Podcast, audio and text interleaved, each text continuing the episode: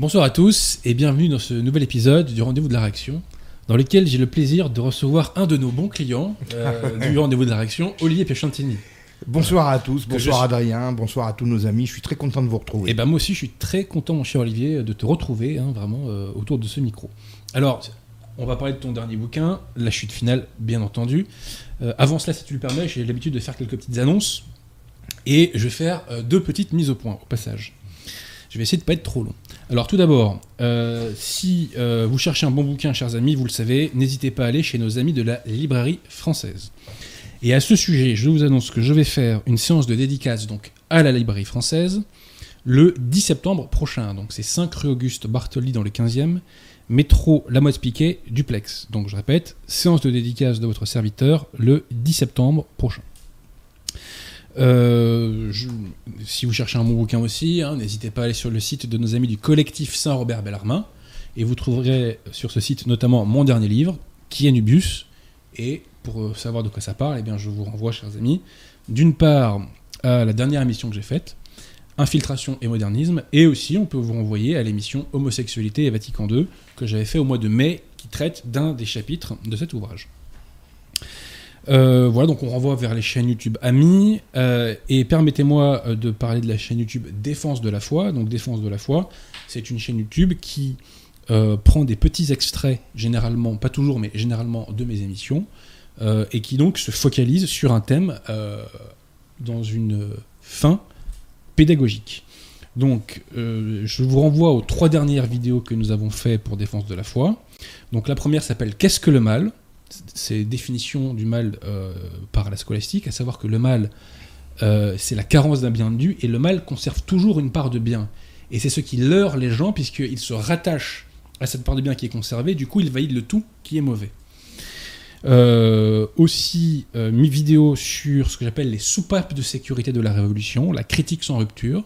On en reparlera plus longuement dans une conférence que je ferai, je pense, à Rennes. Et euh, dernière vidéo sur l'imposture des communautés ecclésiadei. Voilà. Alors, euh, je vous informe également que euh, le frère Arnaud, que nous avons reçu il y a quelques mois, vient de sortir son ouvrage sur Clovis. Vous pouvez le trouver sur le site des éditions Vox Gallia et je crois qu'il a déjà, il y a déjà sur la chaîne YouTube donc de Jean Noël, Vox Gallia, notre histoire de France, une vidéo du frère Arnaud. C'est un livre qui s'annonce passionnant et je pense que nous recevrons le frère Arnaud dans les mois qui suivent. Voilà. euh, alors, euh, rappelez-vous aussi, euh, nous diffusons une offre d'emploi. C'est un poste en CDI de magasinier dans la région du Mans. Et vous trouvez la- l'annonce sur le site catholique de France. Donc n'hésitez pas à aller cliquer. Et euh, bientôt, euh, nous diffuserons une offre d'emploi. Euh, j'ai pas les détails encore, pardonnez-moi, euh, mais qui concerne une région que tu connais un peu, je crois, qui s'appelle la Corse. Ah oui, oui, oui. T'as entendu parler, je crois. Oui, j'ai bien entendu Voilà, parler. donc dédicace à la Corse. Moi, je salue la Corse parce qu'il y a un bon état d'esprit chez les Corses, je trouve. Euh, donc, euh, on va poster bientôt donc une offre d'emploi pour la Corse. Donc, si vous avez besoin d'un travail étant placé en Corse, et bien ma foi, je vous invite, voilà, je, je vous renvoie à cette annonce. Alors, par ailleurs, chers amis, euh, n'hésitez pas à soutenir euh, la communauté catholique de l'œuvre de l'Étoile, qui est donc euh, dans le Gard. Elle a besoin de soutien financier en ce moment. Donc si vous avez les coudées franches financièrement, n'hésitez pas, c'est pour l'Église, le bon Dieu vous le rendra. Voilà, voilà.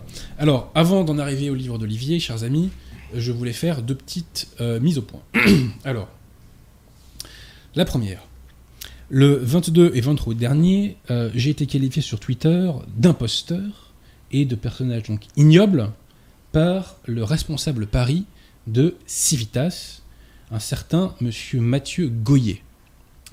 L'intéressé a fait savoir euh, ce qu'il me reprochait et il me reproche d'être de position d'Anunacum. En creux, je pense aussi qu'il me reproche d'attaquer l'hérésie lefévriste. J'ai alors saisi la balle au bon pour écrire un petit courriel au secrétariat de Civitas. Et j'ai également envoyé ce message sur leur Facebook pour être certain qu'ils aient bien le message. Donc, Madame, Monsieur, le responsable de Civitas sur Paris, Monsieur Mathieu Goyer, entre parenthèses, pseudonyme pour l'interrogation, je dis ça parce que beaucoup de grands courageux du camp national sont planqués sous pseudo. Donc, euh, je pose la question. Euh, donc, ce Mathieu Goyer m'a insulté à plusieurs reprises sur Twitter en me qualifiant d'imposteur, et ce semble-t-il en raison de ma défense de la foi. Je propose donc à M. Goyer de débattre avec moi sur cette question, soit dans les locaux de mes émissions, soit dans des locaux choisis par lui. Il aura ainsi toute latitude pour démontrer la catholicité de la secte conciliaire. Si l'intéressé le souhaite, il pourra être accompagné d'autres débatteurs, clairs ou laïcs, tandis que je resterai seul. Sauf erreur de ma part, M. Goyer est allé sur le plateau d'Anouna. A fortiori, il peut donc se retrouver face à moi dans le contexte qui lui convient le mieux. En vous remerciant par avance, bien à vous. Donc, je reste, vous l'aurez remarqué, aussi courtois que possible. Donc, nous verrons si euh, Civitas accepte euh, ma proposition de débat. Et d'ailleurs, je souligne qu'un certain Olivier Piacentini a fait une très bonne conférence à Civitas. euh, Merci, mais j'ai mangé avec Mathieu Goyer à mes côtés. je l'ai euh, vu il y a 2-3 jours. oui. Euh, ta conf est vraiment très très bonne. voilà. Donc bah, si tu le revois, euh, demande-lui s'il veut débattre contre Oui, oui, l'imposteur oui, ignoble. bien sûr, bien sûr, bien sûr. Euh, Bon, voilà. J'espère que tout ça va s'arranger quand même entre vous. hein, Il n'y a pas de raison. non, hein, du moment où on est en bonne, dans une bonne compagnie. Nous avons déjà un commentaire de Thomas Gorbani. Nous remercions Monsieur Olivier Piacentini pour sa conférence de qualité donnée à l'université d'été de Civitas, Union dans l'ordre. Donc euh, voilà, donc Merci si, beaucoup. si, voilà, s'il veut défendre son point de vue face à moi publiquement, ça m'intéresse énormément parce que ça fait des années que j'attends un contradicteur le févriste. Donc là, je, sais- je, je saisis la balle au bon. Mais comme il est plus jeune, je lui recommande de venir aider d'un clerc. Ça serait l'idéal. Ça serait l'idéal. Bref. Alors, deuxième mise au point. Là, on est dans un registre un peu plus comique, hein, mon cher.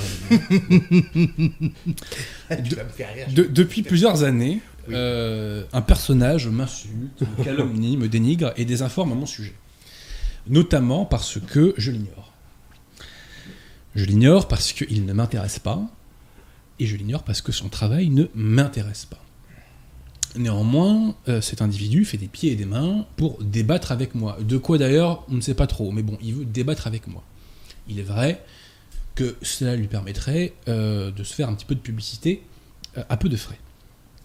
J'ai toujours refusé de débattre avec l'intéressé, en raison des insultes qu'il profère à échéance régulière, en raison de l'antipathie euh, qu'il suscite euh, en moi, et aussi parce que j'ai quelques doutes quant aux conditions d'honnêteté intellectuelle de la part de la partie adverse.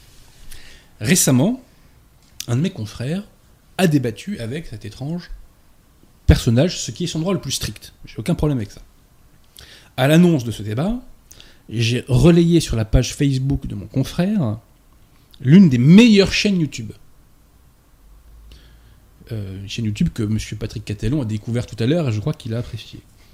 Chaîne YouTube qui est sans aucun doute la plus hilarante du YouTube game français. Euh, et cette chaîne YouTube est consacrée. T'as toujours pas dit le nom de la Ah personne. mais j'y arrive, j'y arrive, j'y arrive. Ah oui.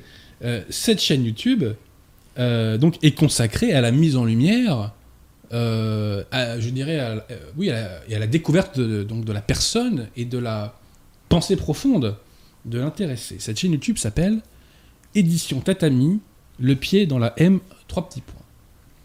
Alors, lors de son débat face à mon confrère, l'étrange personnage a prétendu que je l'aurais insulté et que je serais un lâche parce que je refuse de débattre avec lui. Non, non. Je n'ai pas insulté. J'ai relayé, cher monsieur, une chaîne YouTube consacrée à votre gloire. Bon, reconnaissez la bonté du geste. Par ailleurs, souffrez que je ne sois pas à votre disposition pour faire votre promotion.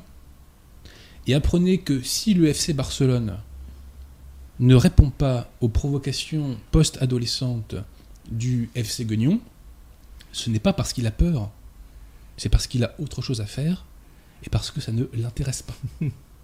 Point. Ceci étant posé, je vous avertis. Je vous avertis.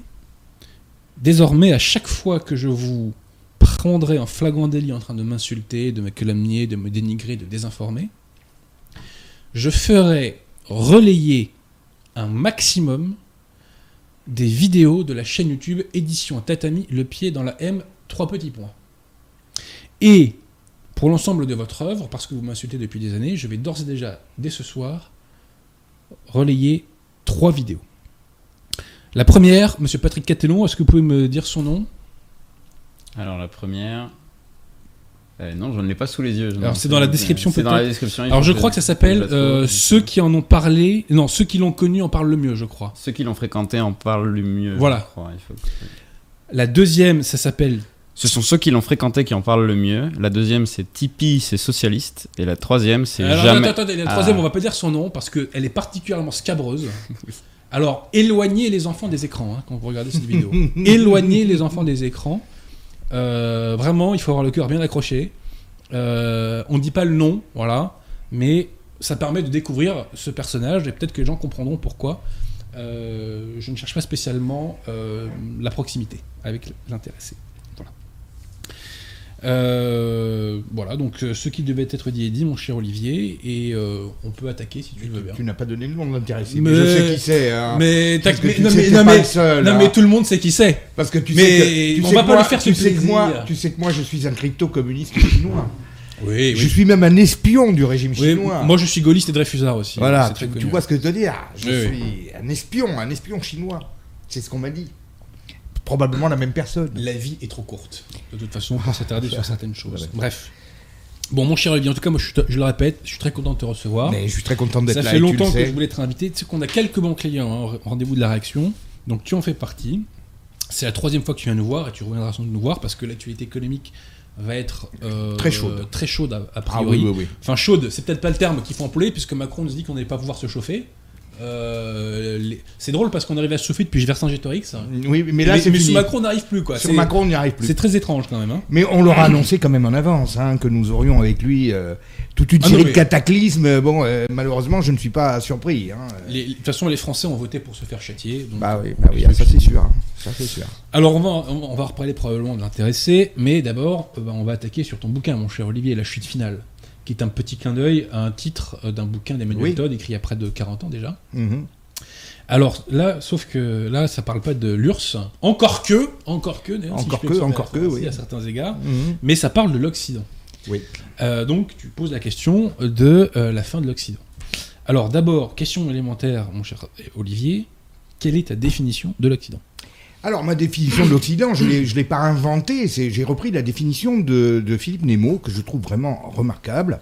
Bon, on connaît tous à peu près le territoire de l'Occident, hein, c'est-à-dire c'est l'Europe euh, de l'Ouest et euh, l'Amérique du Nord, l'Australie, etc. Bon.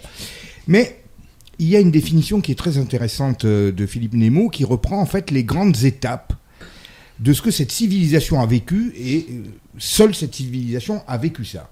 Premièrement, la Grèce antique, avec la philosophie, euh, l'esprit des Lumières, on va dire, de l'époque, enfin, qui était vraiment le, le- le grand esprit à la fois de l'invention du théâtre. euh, Mais Ils ont tout inventé les Grecs. hein. oui, pratiquement tout inventé. Donc, euh, on est vraiment les héritiers des, Grecs. c'est un miracle humain. C'est un miracle humain, oui, incroyable d'ailleurs sur un si petit territoire. Bon. Ouais, tout à fait. Deuxièmement, euh, le- la Rome antique, avec en- en particulier le droit romain, c'est-à-dire la première fois qu'il y a un droit écrit et qui en plus s'applique à euh, un territoire aussi vaste et qui finalement unit des peuples dans un même empire en, en- les gérant de la même manière, en fait, en, en voulant créer véritablement un citoyen romain euh, euh, universel, en tout cas dans le cadre de, de cette, de ce vaste empire. Troisième étape, évidemment, et la plus importante à mes yeux, et certainement au tien, le christianisme. Oui. Le christianisme qui, de mon point de vue, du point de vue de Philippe Nemo, et je reprends complètement ces idées-là, euh, alors je ne vais pas parler en termes religieux, hein, mais je vais parler vraiment du terme de l'esprit qui s'en dégage, crée à la fois la responsabilité et la liberté des gens, parce qu'on les rend fait. responsables. Et c'est ça qui est extraordinaire dans le christianisme, et c'est la seule religion qui produit ça. Elle C'est l'examen de conscience. hein. Exactement. De conscience. Ça nous rend meilleurs dans le sens de plus responsables, plus responsables vis-à-vis de nous-mêmes, plus responsables vis-à-vis des autres, donc ça nous rend libres. Et c'est ça qui, à mon avis, a créé véritablement le- le- l'homme occidental tel qu'il euh, tel qu'il est devenu à travers les siècles et tel qu'il est aujourd'hui, enfin de moins en moins malheureusement, mais il l'est toujours malgré tout. Bien. Il y a des petits restes anthropologiques. Voilà, il y a des restes. Quatrième étape, ben, il y a la, la réforme du pape Grégoire le Grand et la scolastique euh, de, de saint Thomas d'Aquin, c'est-à-dire qu'il y a une période où euh, le christianisme s'est fortement inspiré de saint Augustin, avec un côté un peu mystique, avec un Dieu qui, qui est loin, qui décide un peu de tout, etc. Mais, là, il y a un aspect véritablement encore qui renforce la, respons- la responsabilité humaine avec une forme de, compensation, les bonnes actions, qui rachètent les péchés, etc. Bon. Et la cinquième étape, c'est euh, révolution euh, libérale, le, le libéralisme au XVIIIe siècle. Donc, euh, Philippe Nemo considère que ce sont les pays qui ont connu ces cinq étapes successives qui sont occidentaux. Par exemple, il ne place pas la Russie dans l'Occident. Parce qu'elle aurait, elle aurait manqué les fameuses étapes, déjà la réforme scolastique, puisqu'elle était Ah oui, c'est- peu de le dire qu'elle a. Voilà, c'est peu, de le dire. Il dit que c'est quand même une civilisation Oui, voisine euh, qui, qui, qui, a, qui a déjà la même base, puisque c'est quand même la troisième Rome, justement. Oui, oui, oui. Donc, euh, euh, elle a quand même les mêmes bases, mais bon, elle, on elle a- des guillemets à ça. Pardon? Non, je, je mets- on met des guillemets à Rome parce que bon, Oui. euh, ils, ils sont schismatiques quand même. hein, je Oui, oui, oui, ils sont schismatiques, je- pourquoi je te dis ça? Parce que moi, je suis pas du tout, tu sais, euh, euh, anti-Poutine débile. Euh, on a toujours essayé de, ce micro d'essayer d'avoir des relations apaisées entre la France et la Russie, mais euh, quand on nous dit, euh, quand on parle de la guerre sainte en ce moment, bon, je rappelle qu'ils sont schismatiques et hérétiques, hein, euh, le patriarcat de Moscou. Bon, voilà. Ça, c'est pas un point de vue, c'est des vacantistes. hein. C'est, euh, ça a toujours été le point de vue de l'Église depuis mille ans. Passons. Alors, donc l'Occident, c'est cette civilisation qui a connu ces cinq étapes dans son histoire et qui a produit ce que nous sommes devenus euh, au, fil des siècles. Ce que je veux rajouter véritablement, et j'en parle très longuement dans le, dans le livre, c'est que l'Occident est une civilisation d'exception. C'est le titre euh, de, de mon premier chapitre et j'y tiens beaucoup. Alors, quand on dit ça, euh, évidemment, euh, on- certains vont me dire, mais vous êtes... Chauvin, quoi. ouais. chauvin, presque raciste, vous considérez pas les autres, etc. Non, parce que moi j'ai beaucoup voyagé et justement j'aime voir cette diversité du monde, j'aime aller me confronter à d'autres civilisations. Je l'ai fait dans ma jeunesse en allant par exemple en, en Amérique latine, pas dans des hôtels en bord de mer, mais véritablement chez l'habitant, dans plusieurs pays, en Afrique.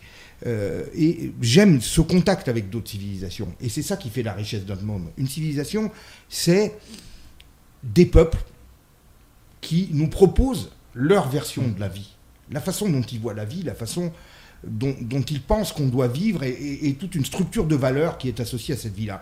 Donc je ne crache absolument sur personne. Mais je constate quand même que l'Occident est la civilisation qui a apporté le plus de choses à l'humanité dans tous les domaines. Et ce n'est pas un hasard. C'est tout simplement parce que cette civilisation, elle a une particularité, c'est la seule, qui est individualiste. Alors quand on dit ce mot-là, évidemment, on fait hurler parce qu'on nous dit aujourd'hui on est trop individualiste, etc., etc. Mais moi je parle dans le bon sens de l'individualisme, pas dans le sens chacun se referme sur lui-même et ne regarde que... Son nombril, oui. Là, voilà, là aujourd'hui on est passé de l'individualisme au, à un, un égotisme narcissique.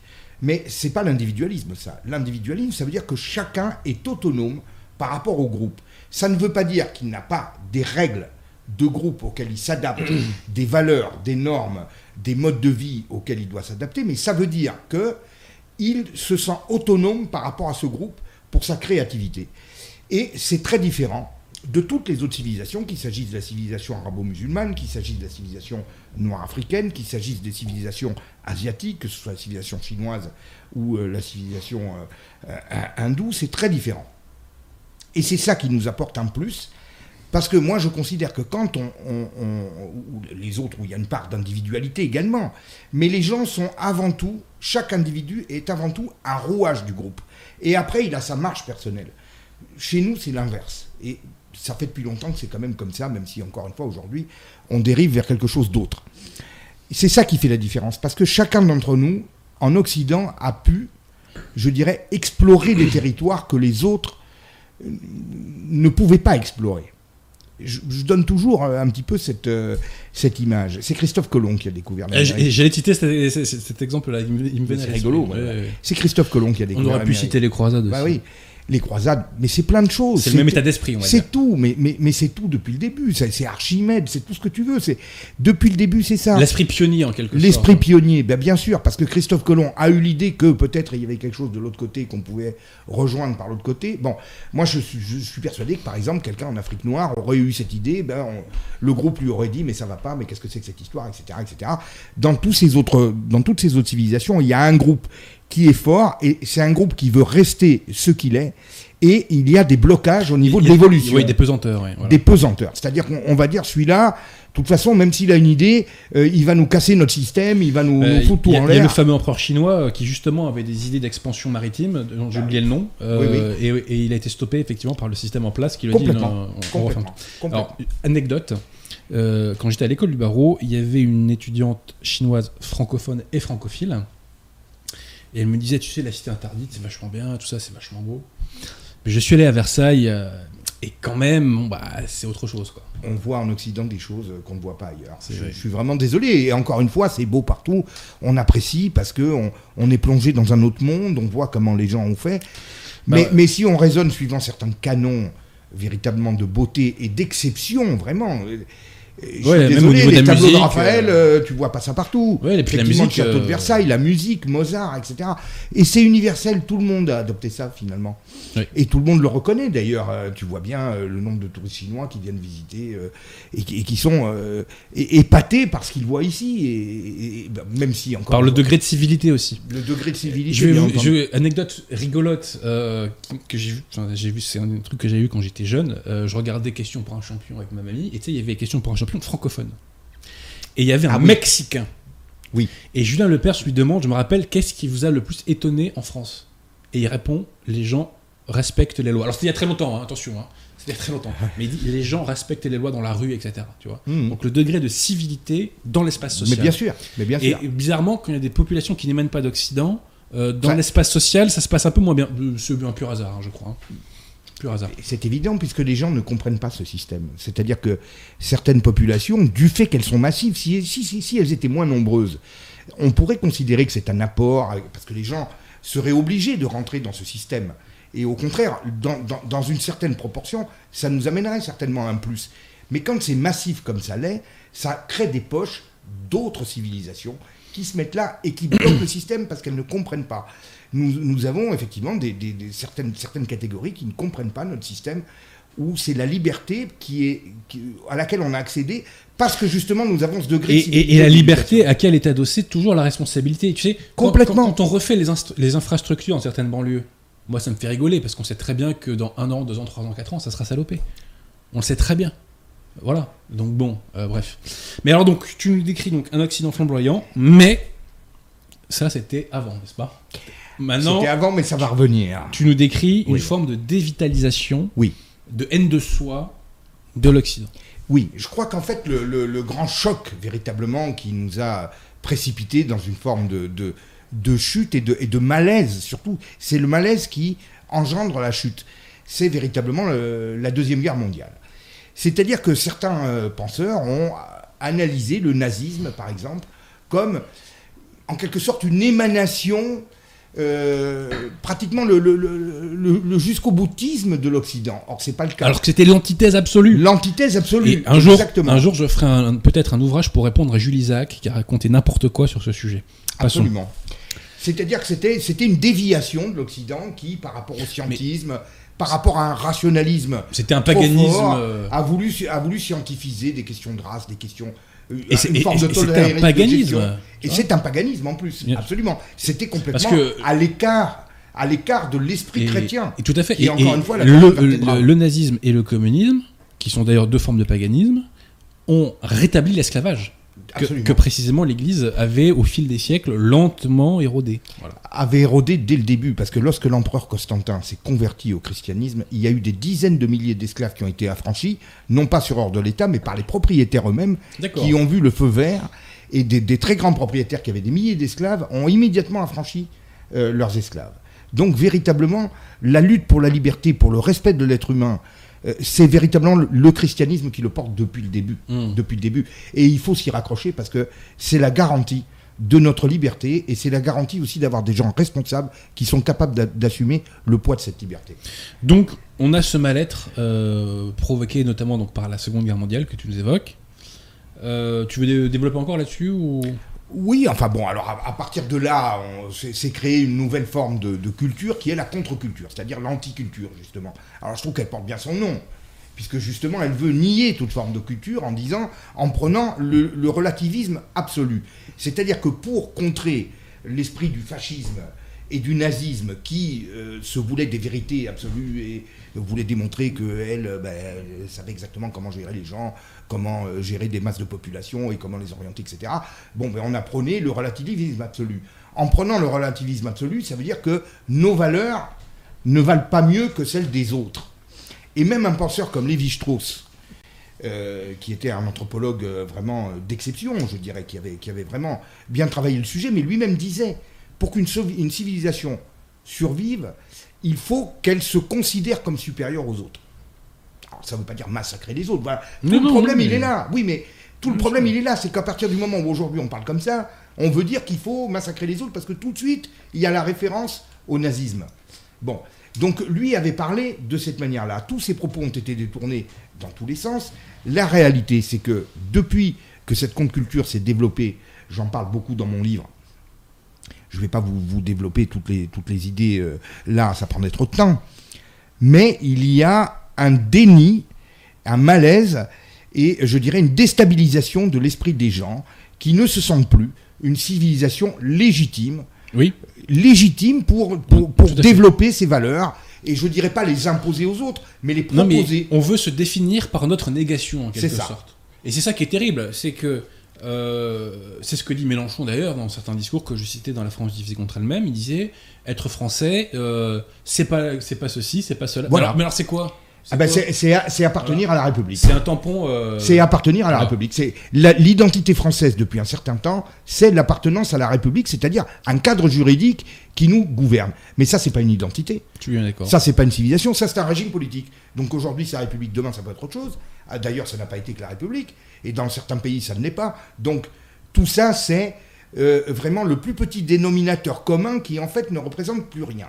Et, et veut nous dire qu'en fait, sur nos territoires, n'importe qui peut venir, n'importe qui peut être là. C'est une tendance même plus à l'égalitarisme ou à considérer que tout le monde est pareil, que tout se vaut. C'est l'indifférenciation qui nous conduit à ce qu'on voit par exemple dans le domaine, euh, je dirais à la fois des mœurs, le domaine euh, de l'immigration, où on considère que n'importe qui, ben, on enlève euh, 100 000 Français, on met 100 000 autres à la place, ça va donner la même chose. Mais non, ça ne donne pas la même chose. Parce qu'ils n'ont pas le même vécu. C'est pas parler mal de- des autres, ça veut dire que pour s'intégrer dans un système existant, ils n'ont pas le même vécu, ils n'ont pas le, le- le même euh, background, excuse-moi, je vais dire un mot anglais, Oui, me vient d'autre, euh, euh, dans, dans leur esprit. Et je- je- et alors, ce qui est extraordinaire, c'est que justement, puisque tu me cites Mélenchon, alors lui, il veut former cette espèce de civilisation du rien et du vide, et, et de l'ultra-progressisme où tout se vaut, mais alors en s'appuyant sur un électorat qui est un électorat essentiellement arabo-musulman, enfin qui représente une très forte partie Qui est très identitaire en tout cas. très identitaire, puisque 70% des musulmans de France ont voté Mélenchon au premier tour. Mais alors, moi, la question que je pose, y compris à ces personnes-là, puisque ces personnes-là, que je connais bien et j'en rencontre souvent dans la rue, beaucoup me reconnaissent et viennent à moi d'ailleurs. Donc, ce pas des gens contre qui j'ai quelque chose en particulier du tout. Mais quand ils votent pour Mélenchon, ils votent bien pour cette espèce de féminisme, euh, de, de- de harcèlement féministe fou, où on Ouais, finit par prendre des lois. Bah, voilà, tout ce qui vient derrière. Par exemple, qui finit par euh, accoucher de lois comme la loi Schiappa, où regard appuyé plus de 5 secondes dans le métro, une femme, 90 euros d'amende. Mais on est chez les fous. Hein. Ou par exemple, M. Piolle maintenant euh, nous propose de rétrécir les chaussées consacrées aux voitures pour mettre des pistes cyclables spécifiques aux transgenres. T'as dit ça? Ah ben, il est même pas sur pour les Radio pour expliquer ça. Des pistes cyclables transgenres. Et alors, le, le journaliste de Sud Radio, parce que bon, à Sud Radio, quand même, ils sont pas fous. hein. Il y a une liberté d'expression. Voilà, il y a une liberté d'expression, et les journalistes, quand même, on les idées à peu près en place dans, dans l'ensemble. Bien. Ben, il s'est complètement mêlé les pinceaux, parce que comment justifier d'un truc pareil? On est chez les fous. Mais alors, On est chez mais les fous. pour moi, les, les plus grands fous sont, sont les électeurs, hein, quand même, hein, qui votent pour ces gens-là en, en connaissance de cause. Alors, que- alors pour- puisque tu me parles de cet électorat euh, arabo-musulman, encore une fois. euh, il n'y a pas que, il y a pas que Mais qui il y a votent pas pour que. les gauchistes. hein. Non. Les gauchistes. Pour les, parce que tu vois, je pense aux élections municipales, c'est les bobos qui ont voté pour ces maires-là. Voilà, En gros, l'électorat, c'est deux tiers des bobos et un tiers un électorat arabo-musulman, mais qui, à mon avis, euh, répond à une logique communautariste, puisqu'on l'a dit tout à l'heure. Ouais, ouais. Les autres civilisations sont beaucoup plus communautaires que la nôtre, mais beaucoup n'en pensent pas moins. Et ça, je peux te le dire pour recevoir beaucoup de témoignages, à la fois de gens qui nous suivent et à la fois de gens que je vois dans la rue et qui, à ma grande surprise, pensent parfois comme nous. Et, et- et j'en rencontre, c'est surprenant, Bah, j'en ai parlé l'autre aux jour. musulmans qui nous écoutent, arrêtez de voter communiste. Quoi. Ben voilà. Si c'est possible, c'est pas trop vous demander. Exactement, exactement, Ouais. exactement. Alors, juste concernant la, la dévitalisation de l'Occident, on en avait dit un petit mot au bout du fil. Il y a une chose qui l'illustre, c'est l'avortement, puisque jamais dans l'histoire Ah, on bah, a vu un peuple massacrer euh, ses enfants comme ça. Enfin, jamais ça Oui. s'est vu. Et ça, ça, témoigne d'un nihilisme, d'une fait que, euh, du fait que l'avenir en fait ne, ne- ne compte pas. Quoi. hein. Bon, je, je voulais le caser. euh, mon Mais, justement, cette histoire de, de liberté absolue, c'est-à-dire Oui. là où on va aujourd'hui, c'est-à-dire on est, comme je t'ai dit, non plus dans l'individualisme, l'égotisme narcissique, où tout le monde veut que ses désirs, ses envies se concrétisent dans la société. Mais les envies des uns et des autres ne sont pas les mêmes. Et il y a quand même un bien commun et des valeurs à respecter. C'est ça qu'on est en train d'oublier avec ce système. Et ça conduit à quoi? Ben Exactement à l'inverse de cet esprit euh, un peu égalitaire euh, qui était promu justement par toute cette contre-culture. C'est au contraire le, le royaume du plus fort. Alors le plus fort, ben forcément, euh, la- la- la- les parents qui veulent avorter eh ben, sont plus forts que le bébé qui va naître. Le bébé qui va naître, on l'écoute pas. Voilà, puisqu'il ne pèse pas, il vote pas. Donc on l'élimine, il n'y a pas de problème. Il y a 200 000 avortements en France. Quelle horreur. Euh, C'est quand même terrible dans Et un pays où il y a quand même des hein. moyens de contra- Non, mais- contraception. C'est ça qui est quand même étonnant. Et en plus, c'est remboursé par la sécurité sociale.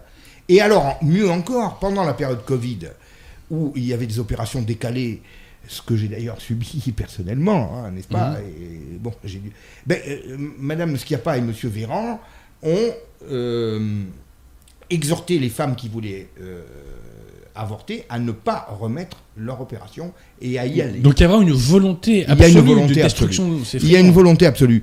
Maintenant, je vais te dire quand même, mon cher Adrien, il y a une remise en cause aux États-Unis. Formidable. Voilà. Ce qui vient des Dédicace- États-Unis finit toujours par arriver. Et comme je le dis depuis un certain temps à beaucoup d'auditeurs qui demeurent sceptiques par rapport à ce que je dis, euh, la mondialisation et l'esprit mondialiste n'est pas arrivé du jour au lendemain. Moi, je l'ai vu se déployer sur 30, 40 ans. Enfin, 30, 30 ans, puisque moi, bon, 40 ans, bref. J'avais pas le. le- Sur, une, sur 30, 35 ans, je l'ai vu se déployer.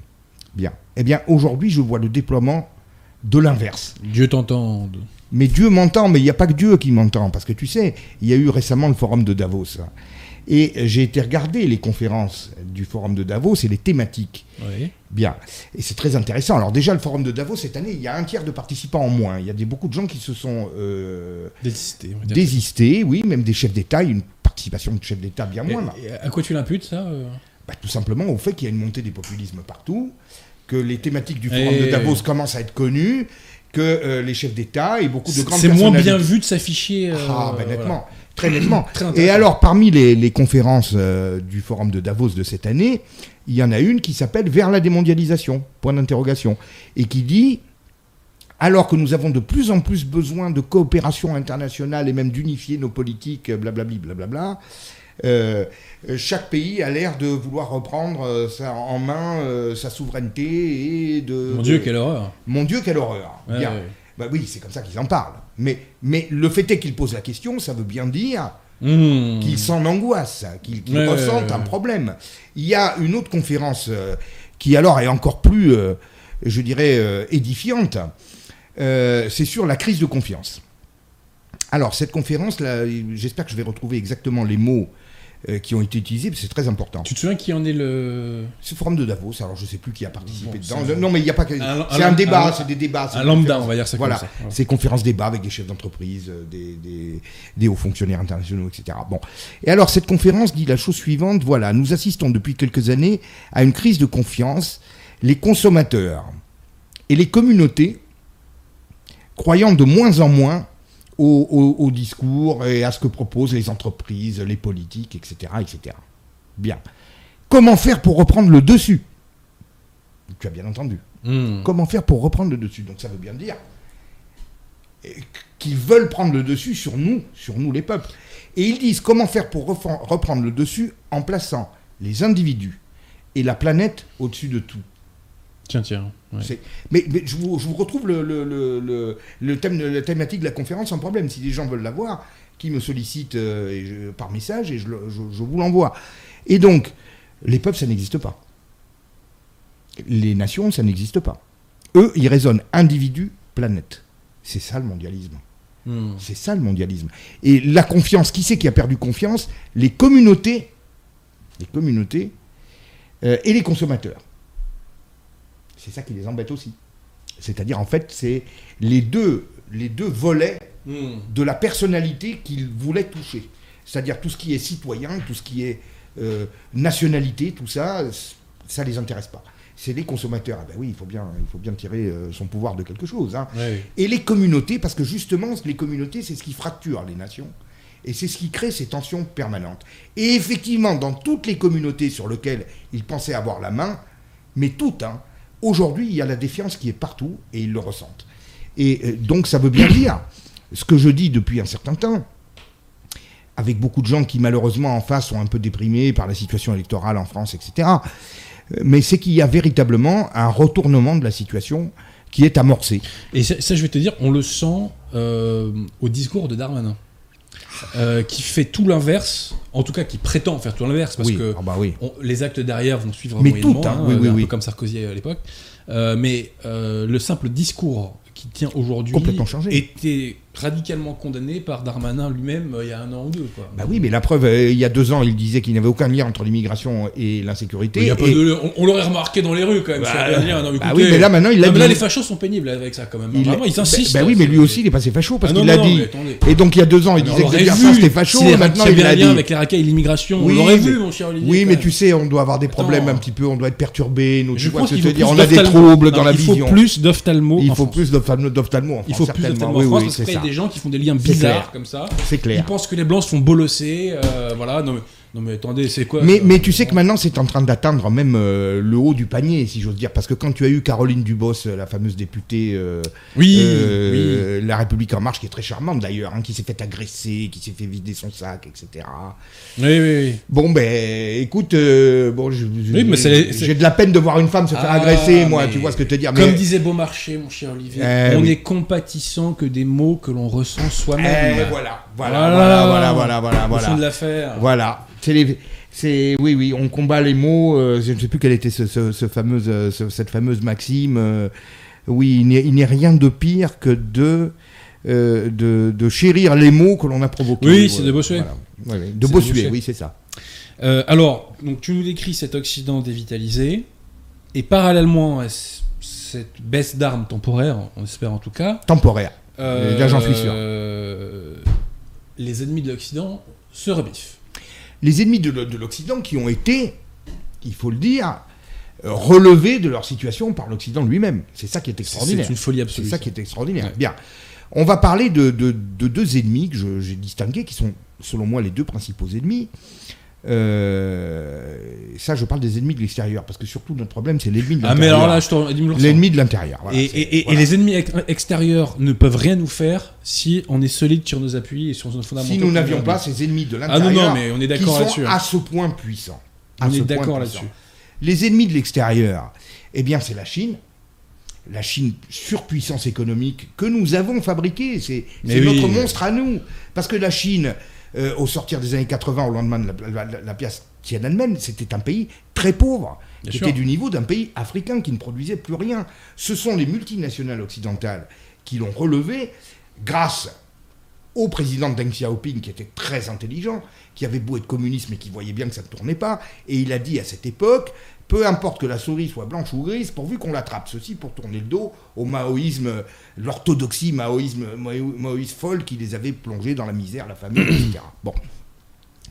Ce sont les multinationales occidentales qui ont relancé la Chine en investissant massivement là-bas du fait de la main-d'œuvre pas chère, et le gouvernement chinois derrière qui a parfaitement gérer son évolution. C'est-à-dire qu'au lieu de dilapider la manne, ils ont planifié leur sortie du statut de sous-traitant de l'Occident. C'est-à-dire qu'au début, ben, c'était des sous-traitants de l'Occident. Bon, Mm. voilà. Et alors nous, de notre côté, nos ennemis intérieurs, parce que c'est comme ça que je les appelle, nous prêchaient ce système en nous disant, voilà, euh, effectivement, nous allons perdre des industries lourdes, des choses polluantes, euh, des métiers que les gens n'ont plus envie de faire euh, chez nous. Bon, on va les transférer là-bas, mais on va y gagner. Parce que comme ça va être là-bas, eux, ils vont s'enrichir, eh bien, ils vont nous acheter tout ce qu'on fabrique, les produits de luxe, la haute technologie, les services financiers, le marketing, le truc, le machin. Ben non, aujourd'hui, 30 ans après, parce que ça c'était il y a 30 ans, ben, ils nous concurrencent sur absolument tous les terrains. Tous les terrains, et en plus, ils, euh, ils- ils sont les dépositaires de tous nos approvisionnements. Pratiquement tout, nous ne pouvons plus rien faire sans eux. Si la Chine appuie sur un bouton, elle fait ça demain, on n'a plus rien. Nous, on n'a plus rien. Alors, on nous dit toujours, ah oui, mais ils vont pas le faire, ils n'ont pas intérêt. Mais ça, c'est un raisonnement d'occidental. Bah, évidemment. Les intérêts des Chinois, c'est pas les mêmes que les nôtres. Et, et puis eux, ils ont une capacité de souffrance et de sacrifice qui est. Et ils ont ce eux, communautarisme super organisé avec ce régime fou, mais euh, qui, qui arrive quand même à s'imposer sur son territoire, qui fait que bon, ben, si on doit imposer des restrictions au peuple par rapport, Ils ont parce l'habitude, je crois. ils ont l'habitude. Les Chinois, je crois que ils ont signé pour ça depuis longtemps. Ils ont signé pour ça depuis longtemps. Si on doit leur imposer des restrictions supplémentaires par rapport au fait qu'on on- on- on peut à terme reprendre le dessus sur l'Occident en lui, en lui infligeant une saignée, eh ben, ils vont le faire. Évidemment. Ils vont le faire. Et d'ailleurs, les Russes le font aussi. Tu Oui. vois, il n'y a même pas besoin d'aller chercher les Chinois. Les Russes le font aussi. Bon.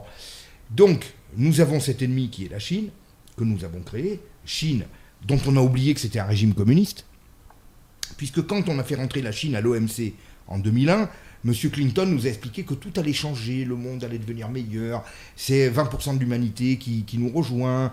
Et, alors il y avait cette idée que la Chine allait rejoindre euh, ce monde euh, à la fois démocratique et libéral qui est le nôtre. Pas plus tard qu'il y a deux ans, M. Macron, lui-même en personne, hein, a eu cette phrase. On ne sait pas si aujourd'hui c'est le monde qui a changé la Chine ou si c'est la Chine qui est en train de changer le monde.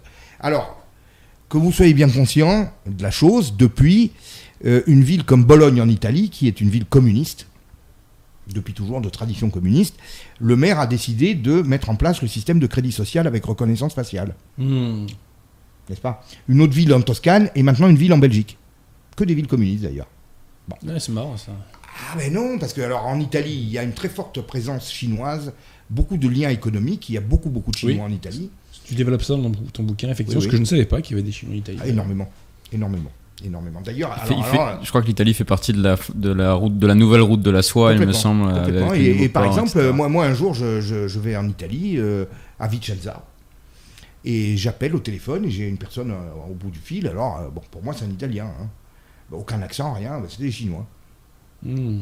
Tu vois, parce qu'alors là, l'intégration elle est parfaite. hein. Euh, C'est, tu les distingues Ah bah. physiquement, mais alors là, il n'y a, y a rien. Euh, Pour le reste, euh, moi, je ils- je adoptent tout, hein. Mon, mon meilleur ami est, est chinois d'origine et je les connais un peu de près, effectivement. Et de ce point de ah oui, vue-là, oui, oui, oui, oui. il y a des civilisations euh, qui. Bref, je me sens sûr. Bon. C'est Euh, marrant, vous avez tous compris ce que je voulais dire. Euh, non, mais à, la- à maison, c'est différent. oui, non, mais ça, on est bien d'accord. Mais dehors, oui. On parle de l'espace public, Absolument. de l'espace social. Voilà. Ah non, mais dans l'espace social, il y a, y a une des civilisations qui respectent davantage. Et, et en Italie, et en Italie, c'est difficile hein, parce qu'ils ont quand même, euh, je dirais, ils sont très jaloux de leur identité Mm. et, et l'identité se confond souvent avec quand même euh, une certaine, euh, une certaine physionomie, on va dire. hein, et ben ils y arrivent. Oh. Si, si, si, si, chez les Italiens, c'est comme ça. Ouais. Oui. Chez les Italiens, c'est comme ça. Chez nous, c'est différent. Bon, Oui. Et il y a un deuxième ennemi, à mon avis, c'est un certain islam. hein, je ne veux pas confondre là encore tous les musulmans là-dedans. euh, je ne mets pas tout le monde dans le même sac, mais un certain islam inspiré de l'Arabie Saoudite, islam wa- wahhabite, qui finance énormément d'associations, énormément de mosquées, énormément d'écoles coraniques à travers le monde. Et il y a des changements. Et tiens, pas plus tard que l'autre jour, je discutais Euh, avec tu, un vas, taxi. tu, tu vas pas me dire qu'il y a une islamisation de la France. Tu vas pas me dire Ah que oui. tu fais partie de ces gens-là qui prétendent qu'il y a une islamisation de la France, mon cher Olivier. Non, attends. euh, au moins, il y a une visibilité de cette islamisation. Euh, là Oui, encore, je vais te surprendre. de la mais- religion de paix, hein, attention. religion de paix, d'amour et de tolérance. Oui, oui. Alors, ce que je voudrais vous dire, ce que je voudrais te dire, et puis à, à- à tout le public, euh, je discutais l'autre jour avec un taxi malien, parce que tu le sais, moi, dans mes livres, je mets beaucoup de, de ce que je vois. Et Oui, je oui, pense oui, que c'est peut-être ça qui, qui, qui attire les Mais c'est le réel qui nous intéresse. C'est le réel qui nous intéresse. Moi, je parle du réel. Bien. Je discute avec un taxi malien et je lui demande Mais vous êtes musulman, donc vous êtes malien? Oui, oui, il me dit Je suis musulman, mais aujourd'hui, ça me plaît plus. Si- Il y a des choses qui me gênent. Alors, il m'explique par exemple qu'au Mali, maintenant dans les mosquées, on parle arabe et euh, en fait, tout est imposé depuis l'Arabie Saoudite avec tout le, tout le système de financement, etc. Bon. Et donc, euh, ce monsieur malien euh, ne s'y retrouve plus. Hmm. Bien. Donc, il y a véritablement une emprise, une volonté d'emprise de l'Arabie saoudite sur l'islam dans le monde et une volonté de pénétration qui vient non seulement de l'Arabie saoudite, mais également de la Turquie de et du Qatar, et donc une volonté de se servir des communautés musulmanes comme de fer de lance d'un certain islam, un islam de combat, puisque Erdogan, nous avions fait une émission Oui. avec lui, donc parlait des fameuses, euh, des, des fameuses mosquées qui allaient devenir des casernes, les coupoles, les boucliers, les minarets, les, les, les- les baïonnettes, etc., etc. Et il a demandé aux Turcs en Europe de prendre la nationalité pour participer euh, aux élections et euh, avoir une influence, mais de ne surtout jamais s'intégrer parce que ce serait une trahison. Voilà. Ouais, la taquia. taquia. Donc, donc, euh, on nous parle de complot, on est pas au complotisme, mais Mais c'est pas le complot, ça c'est l'histoire depuis 1500 ans euh, dit- avec la religion de paix. Oui, mais tu comprends que justement dans cette fameuse nouvelle contre-culture, l'histoire n'existe plus. Oui, oui. Nous ne sommes plus le produit de notre histoire parce que sinon nous ne sommes pas libres. C'est ce qu'on nous explique. Nous devons être des citoyens, comme disait euh, Sartre, des personnes, mais même pas des citoyens, des individus qui devons écrire notre vie comme sur une pa- page blanche, comme si on ne venait de nulle part et comme si on n'avait rien dans la tête. Or, je ne sais plus qui a dit, ce sont les morts qui nous gouvernent. C'est Auguste, Auguste Comte. Auguste Comte, voilà. Eh bien, c'est la réalité. Nous sommes toujours gouvernés, y compris par le christianisme que beaucoup, euh, dont beaucoup voudraient se. Pas trop, dé- malheureusement. hein. Pas. C'est, il y a quand même des restes. Je suis vraiment Il y, a, il y désolé. a des restes anthropologiques. Anthropologique, je pense quand même que malgré tout, euh, il y a beaucoup d'éléments. Alors, il y, a, il y a une forme d'hérésie aussi du christianisme, euh, je dirais, mais, mais, mais la base, elle est toujours. Alors il y en a une hérésie qui se dit catholique en ce moment, mais ça c'est un autre sujet. Mais alors attends, anecdote. Ouais, mais Moi, de- moi les, les- les questions théologiques, c'est pas mon fort. Non, non, mais hein, moi, c'est mon fort. mais Ah oui, oui, ah bah ça, je sais. hein, mais bon. Mais anecdote de taxi également, cher Olivier. Euh, samedi soir, un samedi soir, donc, euh, je prends un taxi. Donc, c'est un maghrébin. Et, euh, et le type me dit euh, Vous allez en boîte de nuit Et je dis Ah bah non, je vais chez moi, euh, je me lève tôt demain. Pour aller à la- Et il me dit Ah oui, pourquoi? Bah, Pour aller à la messe. Ah, vous allez à la messe? Je dis Oui, oui. Et il me dit Mais alors, et- et qu'est-ce que vous pensez de la Trinité? Et il essaie de me Oui, mais alors- remettre en cause je suis pas surpris. le hein. dogme de la Trinité. Mm. Combien de taxis français de souche, plus ou moins catholiques, ont cherché à convertir leurs clients? Réponse zéro, a priori. a Ah non, zéro, zéro, zéro. Mais, mais, Mais mais- Ça veut dire que eux, ils sont dans cette logique-là. Oui, mais alors là, tu vois, là, je pourrais être intarissable sur ces questions. J'ai une anecdote similaire également, pareil, un Uber. Je, je venais, je venais d'aller à la messe avec une amie, et je lui ai- c'était, la- c'était sa première messe, et donc je lui ai offert une Bible. Et donc euh, je lui ai expliqué comment lire, comment, comment ça se composait avec les différents livres, etc. Et le, et le chauffeur à qui on avait dit bonjour, et tout simplement, nous dit Ah, c'est, c'est une Bible Est-ce que vous, vous avez lu tous les livres? De la Bible Je lui dit Oui, oui. le oui. Coran Enfin, avec. euh, euh, oui. et donc il me dit non mais il y a des livres qui sont pas dans votre Bible je crois. Vous en avez entendu parler? Il faisait l'ingénu comme ça et je tout, tout de Ouais, suite su euh, ouais, où il est il, malin, voulait le mec. en venir. Ouais ouais il est malin. Ah oui, en fait, le Coran, c'est, un ajout de la Bible. Ouais, Mais oui, puisque dans sûr, la religion musulmane, Il- il on- pensait que ça allait marcher, On nous explique qu'Abraham est le premier musulman, en fait. Bon, c'est comme ça. Mais ceci dit, par exemple, puisque tu me parles de ma conférence avec Civitas, moi, je pose beaucoup de questions aux gens. J'essaie toujours quand même de, De palper, oui, de palper. Parce que tu vois, euh, beaucoup de musulmans, euh, bon, effectivement, essaient de convertir et mettre en avant leur religion, mais ils sont pas foncièrement et fondamentalement anti-chrétiens. Ce qu'ils détestent le plus, c'est justement cette société sans religion. C'est l'athéisme.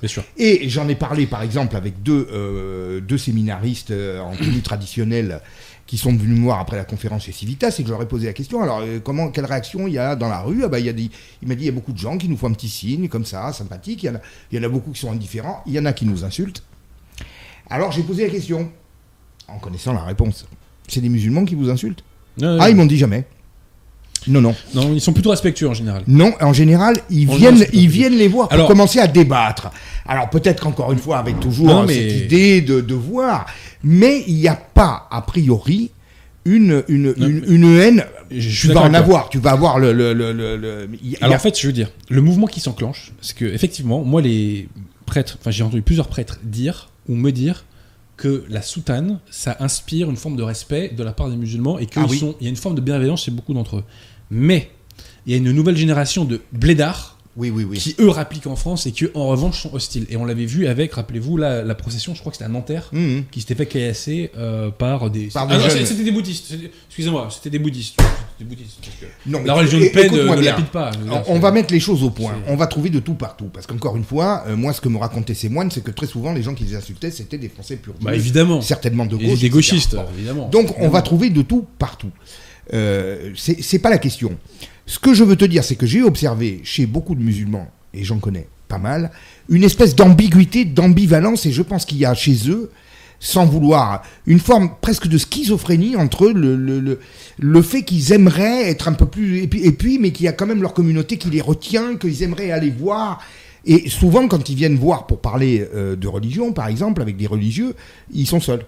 Quand ils sont à plusieurs, ils ne veulent pas. Parce que justement, il y a le poids de la communauté derrière qui fait qu'on ne voudrait pas qu'on dise d'eux qui sont en train éventuellement de se rapprocher d'une autre religion. Tu vois ce que je veux dire? C'est assez spécial. Oui, et, et puis il y a, y un, il y a un sentiment ambivalent parce que il respecte le blanc qui a la foi et en même temps c'est une foi concurrente à leur propre religion.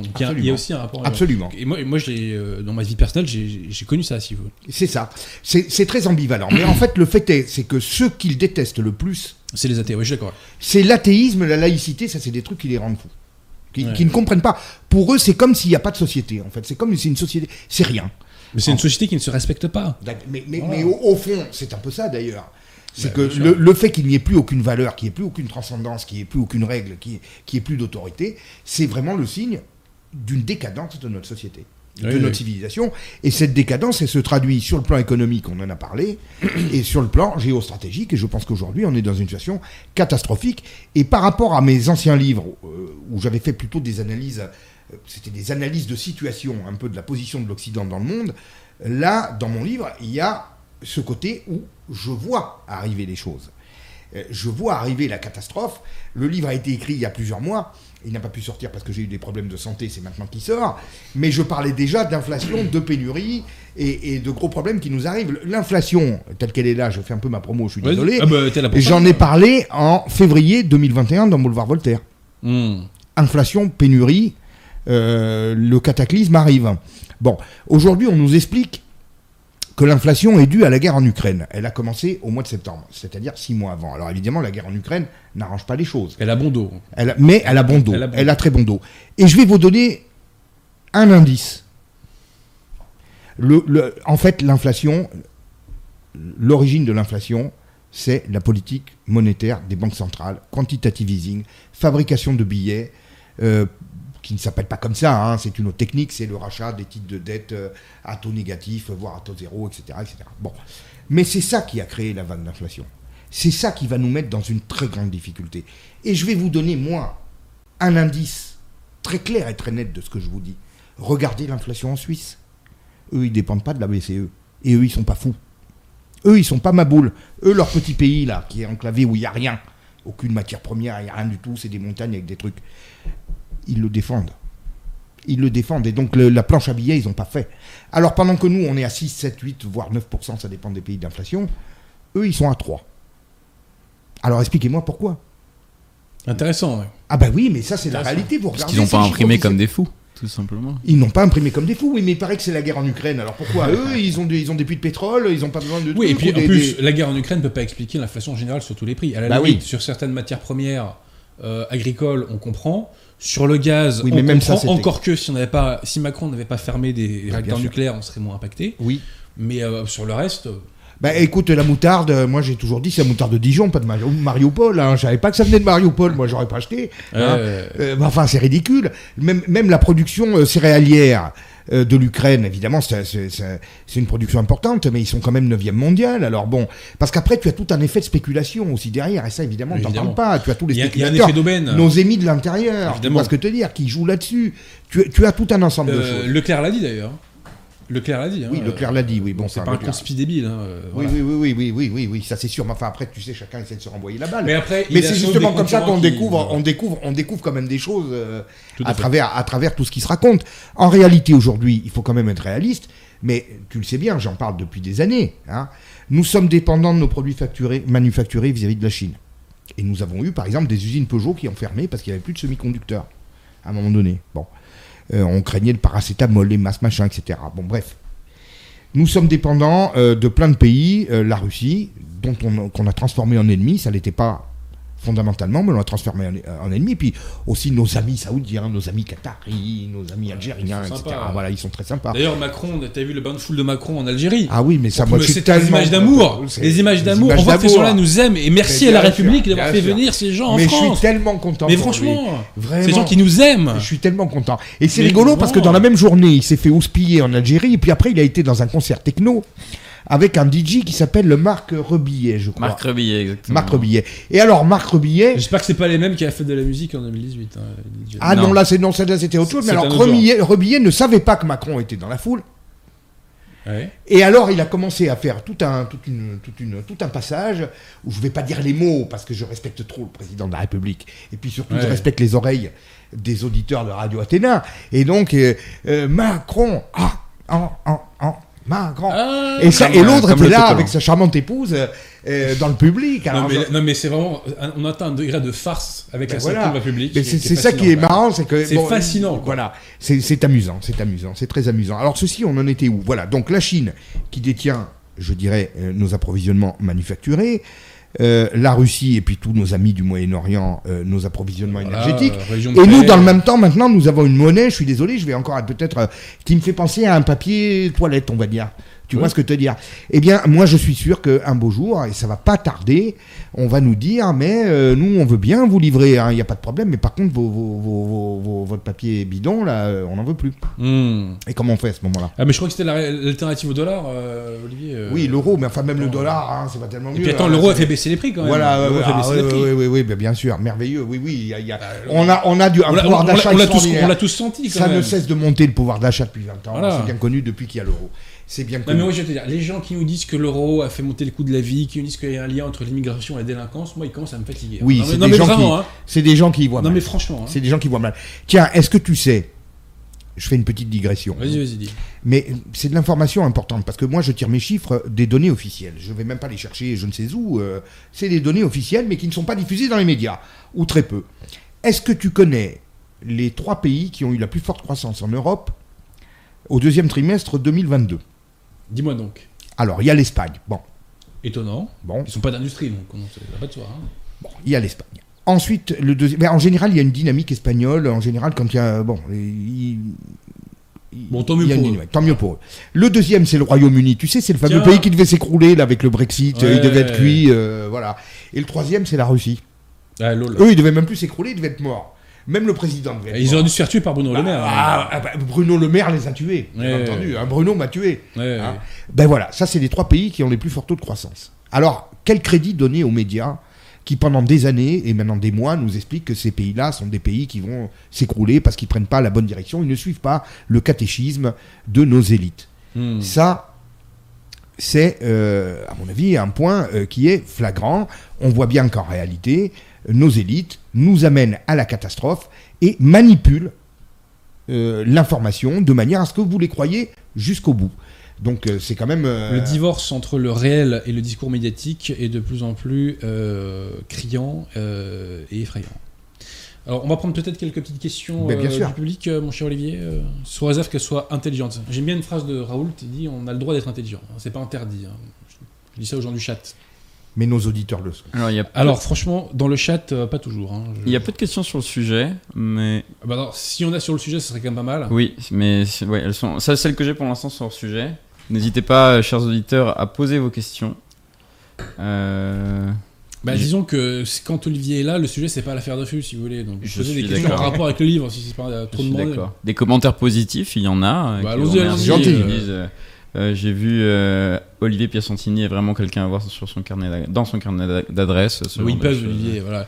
Voilà. Moi, moi, je le reçois, je suis un peu intimidé. Parce que oh, quand bah Non, arrête-toi mais attends, bon, attends, attends. bah, qu'est-ce que tu vas Non, mais vous tapez Olivier là Pechantini sur YouTube. Ah là là là là. Voilà, euh, Sud Radio, des centaines de milliers de vues, euh, telle Oui, mais émission. enfin, bon, des centaines- écoute, moi je suis pas dans ce système-là, je- j'en ai rien à faire. Et quand les gens viennent me voir et discuter avec moi, c'est un plaisir. Les Ah, le succès t'a pas changé, toi? Le succès t'a pas changé? Bah, tu, sais, moi, si je fais tout ça, c'est pour, euh, pour que les gens euh, écoutent ce que j'ai à dire, euh, que ça change du discours habituel, qu'ils voient peut-être mieux les choses telles que moi je les perçois. Et j'aime bien avoir des discussions avec les gens de la rue. Et si les gens me reconnaissent dans la rue ou autres qui viennent me voir, c'est certainement pas moi qui vais les envoyer balader. Et même s'ils ont des trucs à me dire parce qu'ils sont pas d'accord, ça ne me gêne pas. Voilà. Et quant à mon ami Adrien, euh, Oh, là, tu- fais, tu me fais rougir. Tu fais ta starlette. Tu me fais rougir. un peu Tu tes me fais trucs, là, rougir. et- Tu me fais rougir. Une question de Saint-Abouret. Que pensez-vous de Solzhenitsyn et, sa- et de sa critique du légalisme propre à la société occidentale, Je n'ai pas lu. en opposition à la spiritualité orientale et russe, qui entraînerait l'affaissement des valeurs morales? Alors, j'ai relu dernièrement. euh, je, je vais parler de Solzhenitsyn, hein, pas forcément de cette. euh, Le chanteur, hein, c'est bien ça. Non. Euh, Non, tu confonds avec Ivan Rebroff. J'ai j'ai fait mon téléspectateur, excuse-moi. J'ai fait mon dissident. Eh bien, il avait écrit un livre très intéressant qui s'appelle Le pavillon des cancéreux, et qui voulait décrire la société soviétique et tous ses travers à travers un hôpital où se trouvent des cancéreux. euh, Bon, et il voulait nous choquer, nous occidentaux à l'époque, euh, avec ce livre en nous montrant ce qu'était la société. Eh bien, quand on le relit aujourd'hui, c'est malheureux à dire, mais on a l'impression de se retrouver nous là-dedans. Euh, parce que bon, alors il y a différents types de malades, alors ça marche pas trop, l'hôpital, il y a plein de choses qui vont pas. Et alors parmi les malades, par exemple, alors il y a un opposant qui a fait de la- du goulag, et puis à côté, il y a un autre qui est au contraire l'un des cadres du régime, et qui évidemment critique tout le monde. Alors dit celui-là, bah, ça va pas, l'autre, ah, celui-là c'est un bon garçon, parce qu'évidemment il suit le truc et tout. Et alors, il fait la morale à tout le monde, ce cadre du régime. Ça te rappelle personne, toi? Ah bah tiens. Hein? Et alors, quand il y a des trucs qui marchent pas, que les gens se plaignent, il a toujours une explication à tout. Il a toujours une explication à tout. C'est toujours, alors c'est soit des gens qui savent pas, qui maîtrisent pas, ou des traîtres, des saboteurs, des trucs, des machins, des gens qui comprennent pas le système, etc., ou des gens nocifs. C'est jamais le système qui est pas bon. Tu vois, ça te rappelle pas tout ce que tu entends à la Hmm. télé toute la journée. Tu oui, vois des tas de choses. la distorsion du réel pour ne pas. voilà, voilà, euh, voilà, voilà, voilà. ses Distorsion du réel. C'est, on, on est dans une novlangue avec la distorsion du réel où finalement, quand on dit paix, ça veut dire guerre. Quand on dit sécurité, ça veut dire que ça, il faut se barricader chez soi. euh, quand on dit abondance, euh, ça veut dire que bientôt on n'a plus rien. euh, voilà, c'est, on, on est dans le monde à l'envers des communistes. Alors sur, ok. le, sur l'idée de légalisation de- de- de- d'une société basée sur le légalisme, on en a plus ou moins parlé tout à l'heure. C'est la vision de la gauche. C'est la vision de la gauche et de cette espèce de récu- républicanisme Oui, abstrait, oui. euh, abstrait, presque ce totalitarisme républicain. Alors le mot est peut-être impropre, mais Non. c'est l'idée qu'en tout cas, on veut vider euh, notre civilisation de sa substance charnelle, philosophique, culturelle, pour en, en faire simplement euh, un- quelque chose d'aride, euh, juste un cadre juridique aride. Et c'est ce qui précipite notre perte, ça j'en suis bien convaincu. Et Solzhenitsyn était quelqu'un d'extrêmement clairvoyant. euh, et, et qui effectivement, euh, sur la fin, voyait bien que l'Occident lui aussi prenait la mauvaise pente. Une question de YBB, deux questions en une. Comment faire pour protéger son épargne et quel est le meilleur Ah, je m'y pays oui. où s'expatrier pour éviter l'effondrement? Rester en France pour combattre. Ah, oui. En soi, l'expatriation n'est pas. euh, Enfin, je veux dire, ça peut faire partir de la construction et de- du du destin d'une personne. Mais ce n'est pas une politique. Voilà. Ben, C'est-à-dire que de s'expatrier pour fuir, enfin moi je fais pas de jugement, hein, parce que moi c'est pas à moi de juger les personnes, ce qu'elles veulent faire. Bon moi déjà je suis trop attaché, moi je vais te dire je peux même plus vivre ailleurs qu'à Paris. Alors, donc euh, Mm. ça c'est moi qui dis ça. hein. Euh, moi, je ne Bon. me tirais, moi, contre. hein. ah bon, bon enfin, Ça n'engage que ma subjectivité. Oui bon Il y a- alors il y a après, une question sur ça, justement. Ouais. Je vous la poserai après. de toute façon, euh, moi je parle de l'effondrement de l'Occident. Alors effectivement malheureusement la France on est à l'avant-poste de la décadence. hein. Ça alors là on est les numéros 1. Ça Ah, je clair. suis pas d'accord avec toi, parce que le 93, c'est la Californie. C'est le chef d'État qui l'a dit. Ah ouais la le Californie. ouais. 93, c'est la Californie. Ah ouais ouais Voilà. ouais c'est merveilleux merveilleux ouais, oui Bon, ça. sans ouais. la mer. hein. Sans la mer oui. Sans la. Silicon Valley. Ah ben maintenant il y a, les plages maintenant il y a les plages hein, sur les bords sur les bords sur les bords de l'Ourcq des canaux il y a des plages maintenant il y a pas de Voilà, donc Bobigny, c'est Los Angeles. ah ouais Voilà. ah, vraiment ouais ouais le mec au premier degré nous dit il faut y aller, hein, il faut y Los aller. Angeles. donc non moi je je vais pas rentrer dans ces logiques là je pense que si les gens sentent que bon ça ne va plus ici euh, euh, effectivement il y a des pays qui sont beaucoup plus porteurs d'emplois qui sont mieux préservés euh, l'Autriche la Suisse le Alors il y a beaucoup de Canada, Français qui vont au Portugal apparemment. Alors c'est souvent des retraités parce que le coût de la vie est moins cher et le, le pays est beaucoup plus préservé, c'est vrai. Mais enfin tous ces problèmes Préservé de qui? De... Ah d'accord, oui, d'accord. de beaucoup de choses, Oui, hein, oui, oui, oui, de euh, beaucoup de beaucoup plus De beaucoup de gens aussi, oui. de, de beaucoup de choses, de beaucoup de gens, oui, ça, ça, ça c'est clair. Mais enfin, de toute façon, si on parle d'un effondrement occidental, le Portugal va être englouti avec, hein, euh, malheureusement, euh, il résistera pas et les autres pays non plus. Là, on parle de l'effondrement de l'Occident. Encore une fois, la France, on est à l'avant-poste. Mais malheureusement, nos, nos autres pays, qui sont dans l'Union européenne en particulier, euh, ne tiendront pas le coup bien longtemps, parce que l'effondrement monétaire, Oui, ça oui, les concerne aussi. hein. Ça sera les. Euh, voilà. Alors comment on préserve son épargne, mon cher Olivier? Ben, euh, moi, je- j'aurais tendance à dire acheter du franc suisse, acheter de l'or, euh, acheter des choses Voilà. comme ça. Alors, on m'a toujours dit l'or a monté, l'or a monté, l'or a monté. Alors, il faut savoir quand même, quand je vous dis qu'il y a un risque d'effondrement et que l'euro, justement, risque d'être la porte d'entrée de cet effondrement, il faut savoir qu'il y a un grand financier, un grand spéculateur de Wall Street qui est réputé pour avoir un flair d'exception et qui, en plus, est justement un analyste de la société occidentale et de ses problématiques, qui a, fait, qui a beaucoup parlé de ça, qui s'appelle Ray Dalio. Ce monsieur Ray Dalio, qui est un multimilliardaire, vient d'investir 10 milliards d'euros euh, de parier sur l'effondrement de l'euro. D'accord. Mais dans les, dans les semaines à venir, hein, Mm. il a pris des positions sur euh, une chute de l'euro. Bon, ben voilà quoi. Hmm. Alors, est dit. Hein. euh, bon, euh, pour Il, les. il faut savoir qu'au niveau de l'euro, hein, ça aussi, les médias vous en parlent pas. Alors moi, je vais vous en parler. euh, puisque la Russie devait s'effondrer, enfin ça- ils étaient morts. Bien. Le rouble s'est effectivement effondré tout de suite au début de la guerre. Bien. Et vous savez à quel niveau il est aujourd'hui? Dis-moi donc. Il est 20% au-dessus de son cours avant la guerre par rapport à l'euro. C'est l'effet Le Maire, ça. C'est l'effet Le Maire, c'est l'effet. Draghi, c'est l'effet Lagarde, Oui. c'est l'effet de toutes nos têtes pensantes. Quand on les critique, on, mais peut-on être autorisé à les critiquer? C'est de tels cerveaux. Qu'est-ce qu'on Hmm. a, nous, dans, dans le ciboulot, là? Rien. Tu vois ce que je dis? Alors j'ai une anecdote Bon. à ce sujet, Olivier. Après, tu te- je- une personne qui a rencontré Jacques Attali en soirée m'a raconté que Attali euh, discute avec un type et le type lui dit j'ai fait ni l'ENA, euh, ni euh, Normal Sup, ni ceci, ni cela. Et Attali lui dit en souriant ah vous êtes autodidacte. Oui, mais alors là, je ne te citerai pas le nom d'une personne que nous avons connue ici, enfin qui, qui, qui, qui est assez ambigu d'ailleurs dans tous ces trucs politiques, mais qui, quand il voit une personne et lui serre la main, euh, ensuite euh, parle à la personne qu'il a à côté de lui, euh, tiens, qu'est-ce que tu penses qu'il a comme QI celui-là? Hmm. Tu vois pas qui c'est? Bah dit comme ça je vois pas, mais Les initiales, c'est LA. je vois pas trop. Notre ami Laurent Alexandre, Ah d'accord, je vois. le grand ami du nationalisme français, n'est-ce Oui, pas oui, Euh, oui, oui. Elle est très ambiguë tout le temps. hein. bah, il est pas ambigu, il est pour Macron. C'est tout. hein. Il, a, il, a, il, a, il a deux ou trois trucs comme ça. Et alors, il fait l'apologie du régime chinois. euh, bon, écoute, euh, je suis désolé. hein, un jour, il avait, au début du, du, du Covid, là, il avait, il avait montré des vidéos avec euh, les hôpitaux en Chine. En trois semaines, ils avaient fait des hôpitaux. Regardez, eux, ils sont forts, nous, on est nuls, etc. Mais ils ont il n'a pas montré les, les vidéos trois semaines après. Avec l'eau qui coulait, enfin carrément de partout, Mm. euh, les inondations dedans. euh, bon, enfin, soyons sérieux. Alors dernière chose euh, sur l'inflation, par définition, on n'y échappe pas. Donc moi je vous le dis, euh, investissez dans des startups françaises. Voilà, hein, au moins ça sera utile. Alors des bonnes, hein, bien entendu. Mais bref. Euh, Il y avait plein d'autres sujets qui avaient été lancés. euh. Euh, alors, le pays où s'expatrier, protéger son épargne, et j'ai d'autres questions. Merwan P, bonjour. La puissance de l'Occident actuel n'est-elle pas surestimée? Ah, largement. Enfin, maintenant, on commence à ne plus la surestimer. justement. Alors, C'est-à-dire que les gens par à- qui? Par question. qui? Oui, ben, le- le- car, Alors, pas, pas alors- plus tard que l'autre jour. Il y avait un débat sur CNews avec euh, un jeune journaliste de Boulevard Olivier passe Voltaire. sur CNews aussi. Oui, je suis passé sur voilà, CNews. Bon. Il pèse. mais j'y étais pas là. Et euh, et il y avait un écrivain qui était, euh, qui était de couleur, je ne sais plus comment il s'appelle. Alors lui nous expliquait que la France n'a jamais été aussi riche, que c'était vraiment, elle n'était pas du tout décadente, elle n'était pas en déclin, ça allait très bien. Mais enfin, il faisait rire sur tout le plateau. Bien. Hmm. L'Occident est vraiment dans une position hyper fragile, il n'y a pas besoin. Là, aujourd'hui, il n'y a plus besoin de faire des analyses.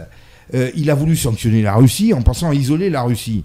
Non seulement la Russie n'est pas isolée, c'est l'Occident qui est isolé. Ouais, c'est un tournant ça quand Et. Macron nous l'a, nous, nous l'a montré en pleine figure, puisqu'il est allé en Afrique faire la leçon au, p- au- au président du Bénin, euh, au président euh, du Cameroun, parce qu'il continue à commercer avec la Russie, et tout le monde l'a envoyé balader. Donc ça, c'est du jamais vu.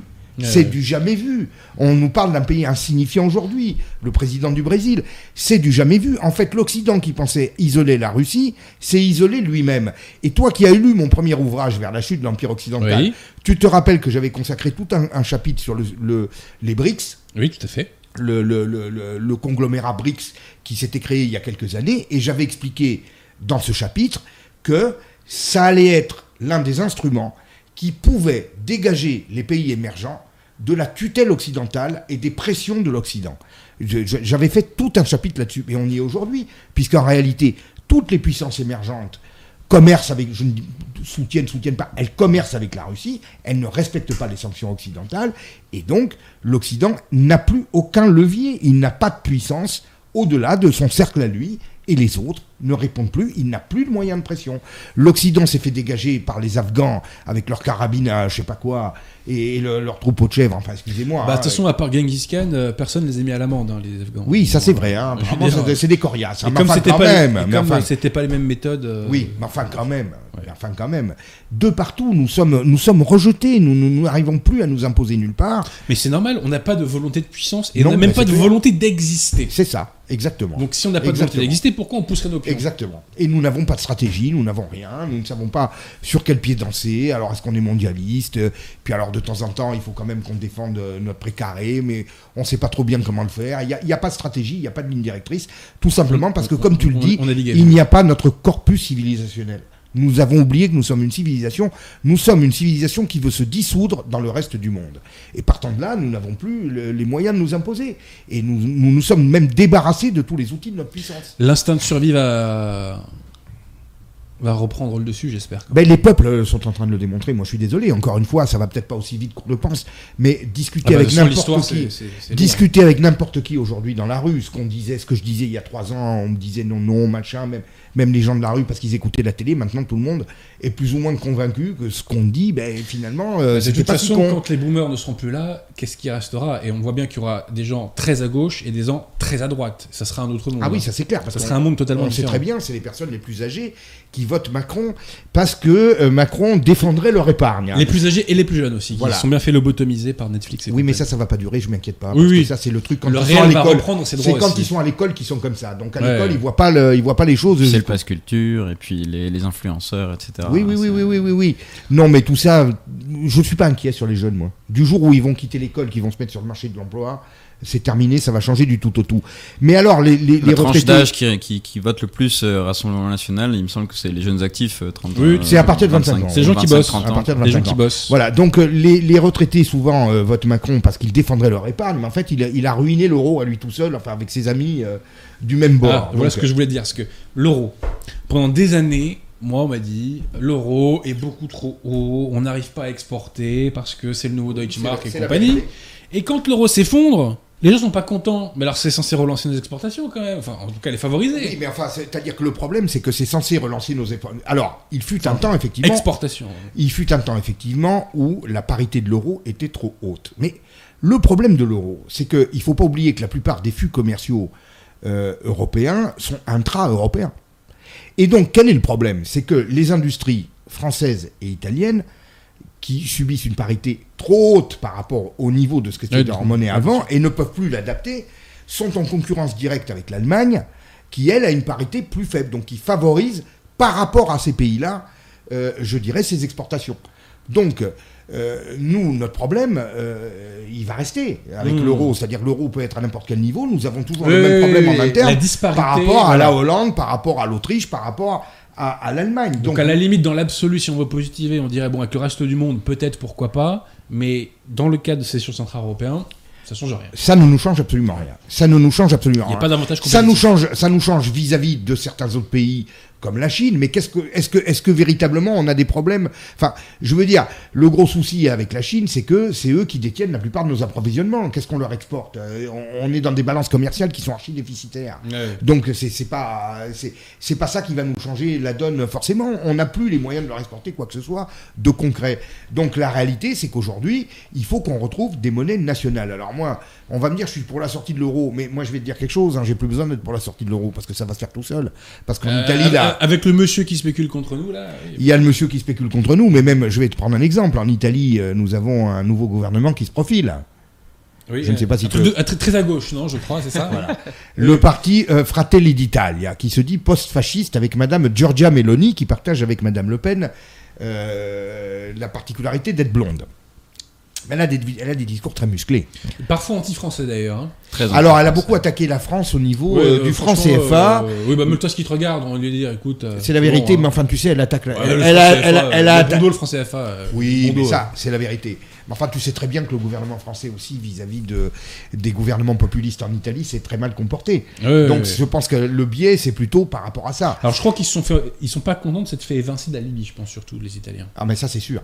Ça ils l'ont un peu en Ça, travers. c'est- de la oui, mais ils se sont fait avancer pour qui? Parce que c'est même pas la France qui a pris le relais. hein. Il Ouais, y a- il personne qui a pris le relais. hein.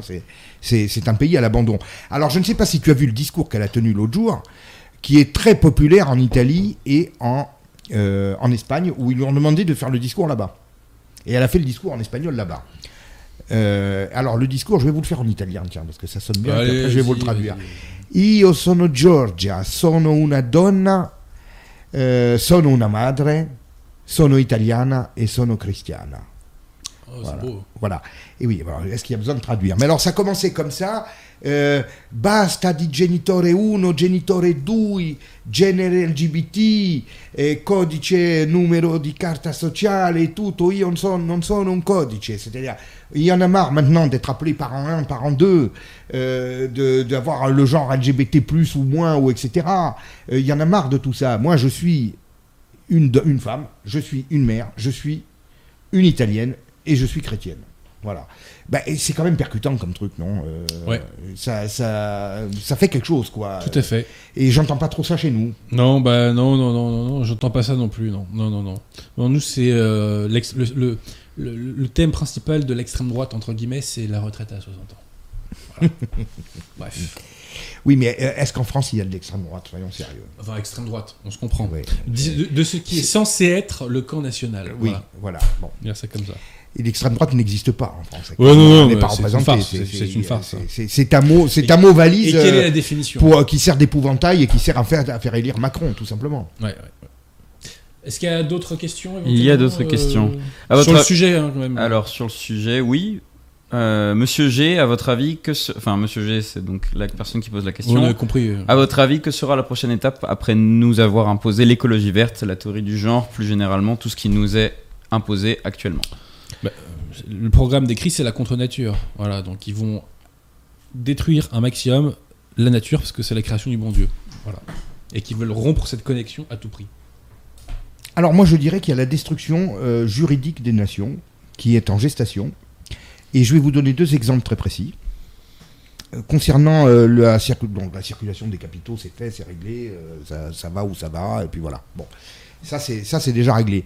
Deuxièmement, au niveau de la circulation des personnes, destruction des frontières par le pacte de Marrakech. Pacte de Marrakech qui est donc, je dirais, un pacte d'intention pour le moment. En fait, bon, qui n'est pas contraignant, c'est ce qu'on nous dit. Donc c'est pour ça qu'on nous dit qu'on est complotiste. Mais enfin, il faut savoir que la, Cour européenne des droits de l'homme, elle a été créée en 1959, elle est devenue con- contraignante en 1986. Donc encore une fois, on lance une bouteille comme ça, et puis petit à petit, euh, cette fameux pacte de Marrakech va donner ses avis ou ses trucs, et puis il va finir par devenir contraignant. Donc avec le pacte de Marrakech, il y a un droit absolu à la migration, et il y a un devoir de l'État d'accueillir les migrants. Ça veut dire que la frontière n'existe plus. Bien. Et alors en plus, il y a même mieux, il y a un codicile qui prévoit qu'il faut sanctionner les médias qui ne présentent pas positivement l'immigration. J'ai bien dit qu'ils ne présentent pas positivement l'immigration. C'est-à-dire que c'est comme le principe communiste, tu vois. La différence entre une dictature d'extrême droite, genre Pinochet, et le communisme, c'est quoi? C'est qu'avec Pinochet, si tu fermes ta bouche, t'es tranquille. Avec les communistes, il faut non seulement que tu fermes ta bouche, mais il faut que tu sois à chanter leur louange matin, midi et soir. Sinon, tu es suspect. Et bien là, c'est pareil. Il faut que tu sois enchanté de l'immigration. Sinon, c'est que tu es forcément fasciste. Hmm. Voilà, c'est comme ça. Et on te sort des mots et des anathèmes comme celui-là.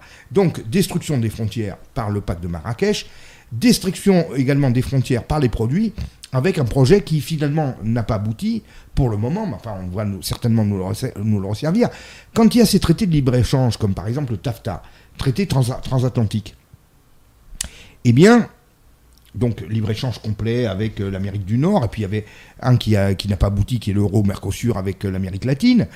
Il est prévu des tribunaux d'exception, enfin des tribunaux d'exception, non, c'est pas le mot, des tribunaux, des nouveaux tribunaux, chargés de gérer les litiges. Mais alors, c'est quoi les litiges? Ça veut dire des entreprises qui attaquent les États parce qu'elles considèrent que les États lèsent leurs intérêts en tant que commerçants, flux, flux commerciaux, etc. Ça veut dire qu'il n'y a plus aucune politique commerciale qui peut être pratiquée. Ça veut dire que c'est l'ouverture des frontières à tous les produits. Nous n'avons plus de frontières pour la circulation des personnes. Nous n'aurons plus de frontières pour la circulation des produits. C'est l'élimination en fait juridique des nations par le biais de tribunaux qu'on va mettre en place et qui vont sanctionner les États dans la mesure où ils ont des velléités de préserver quelque chose qui existe encore. Il faut que tout soit détruit. Rassurez-vous, on arrive hein, quand même. On arrive. D'autres questions Encore une ou deux, euh, cher ami?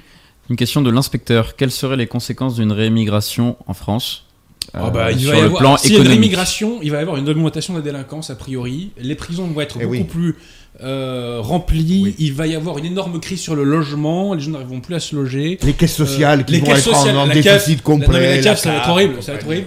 Non, vraiment, la, la remigration, il y a vraiment que les fachos hein, pour ça. Donc sur le Oui, plan. Non, non, économique, ce serait franchement, catastrophique. Euh, L'éducation nationale, c'est pareil, ça va être catastrophique. Euh, effondrement du niveau de l'éducation nationale en cas d'immigration. Augmentation Euh, du chômage. euh, voilà, alors, le chômage, voilà. euh, effondrement culturel. Bien sûr. Attention, euh, ne vous baladez pas dans les rues après la remigration. Euh, je parle aux femmes surtout. Hein. Ah oui, oui, oui. Euh, le oui, oui, le oui. soir, faites très attention. Oui, oui, oui, oui, oui, oui, oui, bien sûr, Bien bien sûr. sûr, bien sûr. Je pense, hein, je pense. Voilà. Ah ben certainement, Voilà. certainement. C'est ça. C'est ce qu'il faut dire, de toute Ouais, façon. non, non, mais voilà, je pense. hein. Une question de Tom Elvis. Quand Monsieur Pil- euh, Piacentini parle d'effondrement de l'Occident, compte-t-il les États-Unis dans cet effondrement? Alors, les États-Unis euh, donnent une apparence d'une meilleure résistance, je dirais, parce que eux, effectivement, ont conservé certains attributs de leur pouvoir, alors que l'Union européenne, finalement, euh, s'est condamnée à une vassalisation par rapport aux États-Unis qui nous coûte énormément cher. Parce que la guerre, euh, enfin la, guerre, on n'est pas en guerre contre la Russie, mais enfin, toutes ces sanctions contre la Russie, c'est les Américains qui nous les imposent, sachant que eux n'en subissent beaucoup moins les Et ils conséquences. continuent à faire du business avec Et les ils Russes. continuent à faire du business Le avec les Russes. les, les échanges entre les deux pays ont augmenté après les sanctions. Complètement. Donc nous, on se vassalise complètement, on se dépouille de tous les attributs de notre puissance. Les États-Unis, beaucoup moins. Mais le problème des États-Unis, c'est que c'est quand même, euh, je dirais, euh, là où se trouve Wall Street, là où se trouvent les GAFA. C'est la mère du mondialisme et de toutes les grandes multinationales dont l'intérêt n'est pas de servir les intérêts industriels, les intérêts économiques des États-Unis, mais à une échelle mondiale, et qui se sont déployés en Chine, qui se sont déployés dans une finance internationale qui, encore une fois, ne sert pas leur pays, donc eux-mêmes vont être quand même entraînés dans euh, cette espèce de chute. Je ne les vois pas résister forcément mieux que, mieux que nous, d'autant plus qu'il y a maintenant M. Biden, n'est-ce pas? Monsieur il est- Biden... Attends, il est en pleine forme, euh, Biden. Ah, en pleine forme. En pleine forme. En pleine forme. Ah, là, il est en pleine forme. en Attends, pleine forme. euh, En pleine forme. Monsieur bon. Biden, qui a fait un fameux plan de relance de 2000 milliards l'année dernière avec des chèques dans les boîtes des gens. Et alors, j'étais le seul sur un plateau à dire, mais c'est complètement fou, ça va pas tenir. Justement, ça va générer de l'inflation. Mais que ne me suis-je pas entendu dire? Que j'étais un économiste à l'ancienne, que j'y comprenais rien, etc., etc. Ben, c'est simple. On a remplacé la production de richesse par de la fabrication d'argent. Mais ça tient debout, ça. Mais finalement, si ça suffisait, ben, on, aurait réglé le problème de la fin Alors, du monde. en France, on a, un- on a un grand, su- enfin, on a un précédent qui est un grand succès qui s'appelle l'Assigna. hein, voilà, donc vous tapez- oui, merveilleux. Googlisez, voilà. Merveilleux. euh, Oui, mais tu sais quand même, euh, euh, Adrien. fait banqueroute. euh. Il y a eu l'année dernière un rapport qui a été pondu par un économiste de renom international qui est prix Nobel, qui s'appelle Jean Tirole. Et il a fait ce rapport avec Olivier Blanchard, un autre économiste, paraît-il, très connu. Et dans ce rapport, il nous expliquait que il fallait y aller sur la dette parce que les taux étaient négatifs. Et puis ça allait rester négatif, c'est-à-dire on va te payer pour prendre de l'argent. C'est merveilleux, n'est-ce pas? Parce que c'est ça la réalité. hein. C'est-à-dire Mm. on te donne 1000 et tu rembourses 990. Bon, bon est-ce que Ça ça, m'intéresse comme concept. Voilà, c'est un concept intéressant. Bien. Donc il nous a expliqué qu'il fallait s'endetter et il nous a expliqué que de toute façon, avec la numérisation de l'économie, on allait rembourser tout ça en deux coups de cuillère à peau. Parce que, avec, euh, je dirais, la période Covid, etc., la numérisation allait progresser, les marges allaient être meilleures, on allait rembourser Mmh. facilement. Alors, moi, j'ai fait un article dans Boulevard Voltaire pour répondre à M. Tirol. Alors, évidemment, on m'a dit, mais qui es-tu pour répondre à M. Tirol Tu es prix Nobel de quoi? Euh, Voilà, par. euh, bon. Bref. Eh bien, je me pose quand même la question, mais comment peut-on penser que la numérisation de l'économie va nous aider à rembourser alors que l'économie se numérise depuis 20 ans, on a de plus en plus de dettes? Non seulement on ne les rembourse pas, mais on en crée de plus en plus. Rien que ça, ça devrait quand même alerter. Et puis, est-ce que tu vois messieurs Gates ou messieurs Musk euh, ou monsieur Bezos venir se précipiter avec leurs bénéfices pour nous aider à payer la dette Hmm. C'est- C'est à moi de rire. Je veux dire, c'est. Il a des problèmes, euh, par terre. En plus, en ce moment. Voilà, je crois. il a des problèmes en plus, mais il a des problèmes. Il n'a jamais fait un euro de bénéfice de sa vie, lui. Euh, c'est ça qui est extraordinaire. Il est multimilliardaire, c'est-à-dire que euh, c'est tout le système maintenant financier qui est complètement fou, lui aussi, parce que j'en ai parlé dans le livre. Alors on va pas en parler là. Il y a un décrochage de la réalité à tous les niveaux hein, dans notre société. On n'est plus, on n'est plus en contact avec le réel. Bon, et l'émergence de personnes comme Musk euh, l'indique. C'est-à-dire que c'est c'est des gourous qui prêchent un avenir et puis on, on place de l'argent dessus, mais bon. Euh, tout ça pour dire quoi? Voilà. Donc Monsieur Jean Tirole qui parlait des taux négatifs, euh, ne savait-il pas que ça n'allait pas durer? Donc Monsieur Tirole, effectivement, il n'est pas plus bête que moi, et certainement, il en connaît certainement plus, mais simplement, il est en service commandé quand il parle comme ça. Oui, puis on- Son rapport, c'est Macron qui lui a dit tu dis ça, tu dis ci, euh, prends ça, tais-toi, tais-toi, et puis voilà, c'est tout. Et aujourd'hui, les mêmes comme Patrick Artus, euh, comme euh, il existe encore Patrick Artus? Oui, il existe encore, mais lui Oh. aussi, il rigolait sur le plateau du LCI lisais ce livre il y a 20 ans. Mais oui, il faut s'endetter, mais comment on peut même se poser la question? Et aujourd'hui, il tire la sonnette d'alarme. Mais enfin, c'est quoi ces économistes-là? Hmm. C'est à mourir de rire. Et ils tirent la sonnette d'alarme par rapport à, ce qui nous a incité à faire. L'économiste, 9 fois sur 10, de toute façon, est en service commandé. Quoi. Donc bon. Bah, il faut croire, enfin pas moi justement. Non, non, Alors mais- là, alors, euh, je- mais bon, enfin c'est atterrant. Parce que quoi. t'es à ton compte, toi. Tu vois ah moi je Parce suis, que à ton compte. je suis à mon compte. Tu sais, moi, je regardais l'émission de Jean-Marc Sylvestre sur LCI à l'époque, Hmm. euh, qui parlait d'économie, parce que été passionné d'économie euh, plus jeune. Et, euh, et tous les types qui étaient là euh, bossaient pour des grosses boîtes. Ah oui, oui, tous. non mais ça c'est clair. Donc, euh, vous Ça, allez c'est pas me faire croire qu'ils défendaient Mais pas leur observe bien qu'il y a des économistes à partir tous, du moment. aussi, bon. Certains économistes, à partir du moment où ils ne récitent plus le catéchisme, tu ne les vois plus. Exemple, Olivier Delamarche, alors tu le vois, oui, sur Internet, parce que sa notoriété est liée au truc, euh, Philippe Béchade, et maintenant Marc Oui, ils Touati. sont très intéressants. Marc Touati, qui travaillait, qui était un, un chef économiste euh, à la Banque Populaire, Euh, il passait Et- chez Yves Calvi, je me souviens. il passait Euh, chez Yves Calvi, maintenant il passe plus nulle part, il fait ses propres trucs, il est très intéressant, et il me semble dire la vérité, ce monsieur Touati, voilà. D'accord. euh, bah oui. Une ultime question, euh, Patrick Catalon? Ascarus, euh, monsieur Piacentini, comment soutenir une activité économique dans un pays où la main-d'œuvre qualifiée est une denrée rarissime? Alors c'est une denrée rarissime parce que c'est nous qui l'avons rendue rarissime. Parce que je suis désolé, mais le système social que nous avons, non seulement nous coûte cher, non seulement il nous coûte les yeux de la tête, pour une fois Macron avait raison, c'est un pognon de dingue. Il faut savoir que quand on parle, euh, je dirais, de prélèvement public en France, 62% du PIB aujourd'hui, c'est-à-dire le niveau de la Hongrie dans les années 50, pays communiste, bien, on nous parle d'ultralibéralisme, Oui. moi, je vois pas trop où, hein, mais bon c'est comme ça. Eh bien, sur ces 62%, il y a à peu près les deux tiers, c'est des revenus de transfert. Alors là-dedans, il y a évidemment les retraites, ça, bien sûr. Il y a également le système de santé. Il y aurait beaucoup à dire sur les dépenses, mais bon, on est obligé quand même d'avoir un système de santé. Et puis, il y a tout ce que j'appelle l'assistanat. Cet assistanat qui, certainement, des gens qui embauchent des gens pourront nous le dire, vous voyez débarquer lorsque vous lancez une embauche, euh, la moitié des gens qui viennent en fait prendre un papier pour dire qu'ils ont fait le rendez-vous, et en fait, ils n'ont pas du tout l'intention de travailler. Et peut-on leur en vouloir? Puisque finalement, les salaires qu'on propose euh, équivalent à ce qu'ils touchent euh, en étant au chômage. Pour la bonne raison que, très simplement, quand on donne par exemple 2000 euros à un salarié, en réalité, le patron paye 3006. 3006. Hmm. Donc, voilà. Mais attends, il faut bien financer le- la région de la France, Olivier. Voilà, bah Non, oui, excuse-moi, bien sûr, euh, ouais, tu as bien bon, raison, euh, tu as bien raison, tu as bien raison. euh. Bien. Donc, Voilà. tout ça, la main-d'œuvre est rarissime parce que nous vivons avec des millions de chômeurs auxquels il faut rajouter des millions d'allocataires des minima sociaux. Ça fait une masse gigantesque. Euh, au tout début, le fameux RMI, c'était 0,5%, euh, la CSG qui était dessus, maintenant on est à 9,40, euh, c'est-à-dire que ça pèse énormément. Les gens qui vivent avec ça savent que le boulot qu'ils vont prendre ne sera pas suffisamment payé parce que les charges sont trop lourdes et le, salaire qui facial qui va leur être donné n'est pas suffisant. Donc, on se prive nous-mêmes de notre main-d'œuvre. Donc, en fait, il faut revoir de fond en comble tout notre système et recoller avec la réalité, parce que ça, on n'en a pas parlé de ce que je dis dans mon livre au niveau de l'Oc- l'Occident, mais c'est le décrochage avec la réalité aussi qui a été, euh, je dirais, initié par tout ce système de, de compte culture et qui se décline dans l'art, qui se décline euh, dans plein de domaines, dans la culture, mais qui se décline aussi dans l'économie. On décroche avec la réalité. On fabrique de la monnaie, on croit qu'on est riche. On travaille plus, mais on nous donne quand même de l'argent. Il n'y a plus le Et, rapport euh, avec le travail. Donc on casse toutes les valeurs qui ont fait notre prospérité, notre puissance, parce qu'on décroche de la réalité. Donc, pour retrouver la main-d'œuvre, c'est très simple. Il faut casser le système social. Et, et je, je rebondis euh, sur ce que tu dis parce que euh, c'est François Ruffin notamment qui a beaucoup ce discours-là. Il nous dit voilà, le problème de la France, c'est que la société est inégalitaire, euh, les groupes du CAC 40, ils ont jamais fait autant de dividendes. Donc, en fait, donc déjà, c'est pas bien que les groupes dégagent du cash. Bon, d'accord. D'accord. Oui, on est un pays inégalitaire. Euh, On est le pays- 30% du PIB sont des aides sociales. C'est des aides sociales. C'est monstrueux. C'est des revenus, 35% c'est des revenus de transfert. C'est monstrueux. Ça fait c'est- 700 milliards par an. Voilà, c'est 700 milliards. Ben, c'est- c'est- c'est- c'est ce qu'on Et on dit. est un pays inégalitaire qui n'aide pas les gens. Mais d'ailleurs, d'ailleurs, de tous les pays, et d'ailleurs, il y a quelqu'un qui m'a répondu un jour quand j'expliquais la politique à Macron catastrophique, il me montrait qu'en France, c'était le pays où il y avait le moins de pauvres en Europe par rapport aux autres. euh, ouais, bien sûr. Oui, mais il y a de moins de pauvres parce qu'il y a de plus en plus d'assistés. Mais alors, qui fait le travail?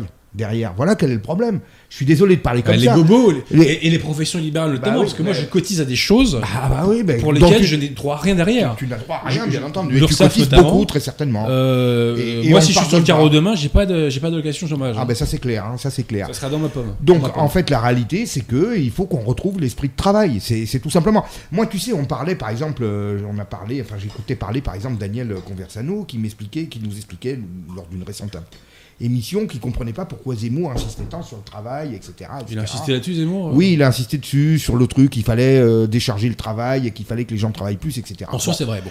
Ben oui, mais le problème. mais, mais alors, ça, hein. mais alors, moi, là, moi, là même, je, je vais, je vais pouvoir euh, dire la chose suivante. Comment veux-tu te passer, même pas d'immigrés, mais de clandestins, parce que les immigrés, une fois qu'ils ont leur titre de séjour, eux aussi se mettent à la cape directement, mais de clandestins, si tu veux que les gens, les Français ne travaillent pas, ou travaillent de moins en moins, qui va faire le boulot? Parce que dans certains boulots, comme le bâtiment, c'est des clandestins. hein. Oui, la restauration à Paris aussi. La euh, restauration, il y a pas beaucoup de. Français de souche. euh, C'est-à-dire que, hein. voilà, Et puis Français les- de souche, les- mais même européens, n'en parlons même plus, Hmm. mais même les immigrés extra-européens, quand ils, quand ils ont leur titre de séjour et leurs droits terminés, tu les vois plus dans certains boulots, c'est fini. Hmm. Voilà. Mais alors, comment tu peux prôner moins de travail et, et te, et- et te libérer de l'immigration? C'est pas possible. C'est pas possible. Il faut qu'on retrouve la valeur travail pour retrouver notre identité et notre territoire tel que tel qu'il doit être. Et il n'y a pas de miracle. Mais, pour, mais, mais paradoxalement, pour monter les salaires, il faut baisser les charges sociales sur les salaires. Mais c'est clair. Et là, il faut euh, que certaines personnes. Alors, sachant que pour ce qui est de l'immigration, euh, j'ai plus le, chi- le nom de cet économiste, mais euh, un sur deux ne bosse pas. Euh, un immigré sur deux ne bosse Oui, pas. un, un immigré sur deux ne bosse pas, mais Ce le problème c'est que celui énorme. qui bosse, le problème c'est que celui qui bosse bosse sur des travaux que tu ne trouves personne. Non, mais j'entends bien, mais Le ce- problème celui est là. qui ne bosse pas, peut-être qu'il n'est pas obligé de. Bon, bref. Ben, de, de- de toute façon, il est très clair. Enfin, moi, dans mon esprit, puisqu'on ouais, parle ouais, de rémigration, il est bien évident les délinquants, les sans-papiers, tout ça, on est d'accord. Mais même des gens qui sont au chômage depuis un certain temps, à un moment donné, il faut se poser la question quel est l'intérêt Non, mais attends, Qu'il soit moi, là? moi, j'avais une connaissance qui bossait, qui était un haut cadre dans, euh, la, euh, dans le marketing de je sais plus quelle boîte informatique à Dubaï. Quand euh, cette personne a perdu son boulot, elle devait retrouver un, un- un boulot genre dans le mois ou deux mois qui suivent, sinon elle dégageait du pays. Mais, mais, mon cher, mais au Canada, c'est le cas. Au Canada, tu as, tu as, au bout d'un moment, euh, la personne qui n'a pas d'emploi, euh, qui euh, a un titre de séjour temporaire, vous savez, elle doit, elle doit rentrer et les expulsions se font. En Allemagne, euh, le délinquant euh, finit par rentrer chez lui. Il est, il, est, il est finalement expulsé. Ici, jamais. Il faut savoir que nous, Mm. ici, euh, on nous met en tête là aussi tout un tas de trucs où soi-disant qu'on peut expulser personne parce qu'il faut déjà que les tribunaux euh, se mettent à les expulser. Alors déjà, ça commence à la base. Ils font pas le travail. Deuxièmement, il faut l'accord du pays d'origine. Troisièmement, ça, les- apparemment, c'est à ce niveau-là que ça. Ah oui, après tu as la CEDH aussi. Enfin, tu vois ce que tu dis, on te raconte tout ça. Mais il y a quand même des pays qui arrivent. C'est-à-dire qu'ils Ouais. balader le système. Et comme en Europe, il y a déjà eu l'Angleterre qui s'est barrée, ben, personne va dire, ah ben la Hongrie, barrez-vous. Malgré que c'est le vilain petit canard, eh ben, on les garde quand même, parce que ça va commencer à faire mauvais genre. quoi. N'est-ce pas Bon, on va s'arrêter là. Donc merci mon cher Olivier d'être venu. Merci à toi, Euh, Vraiment, c'est un plaisir. Tu reviendras, j'espère, euh, bientôt. Ben, tu m'invites et puis je viens. hein. Notamment, tu euh, un- l'actualité économique chaude nous permettra sans doute des nouvelles émissions. Voilà. Merci à Patrick Catelon. Merci à Patrick. euh, Et chers amis, je vous retrouve dans deux semaines pour une émission qui sera très technique, mais je crois importante. À bientôt. Merci beaucoup. Au revoir. Bon.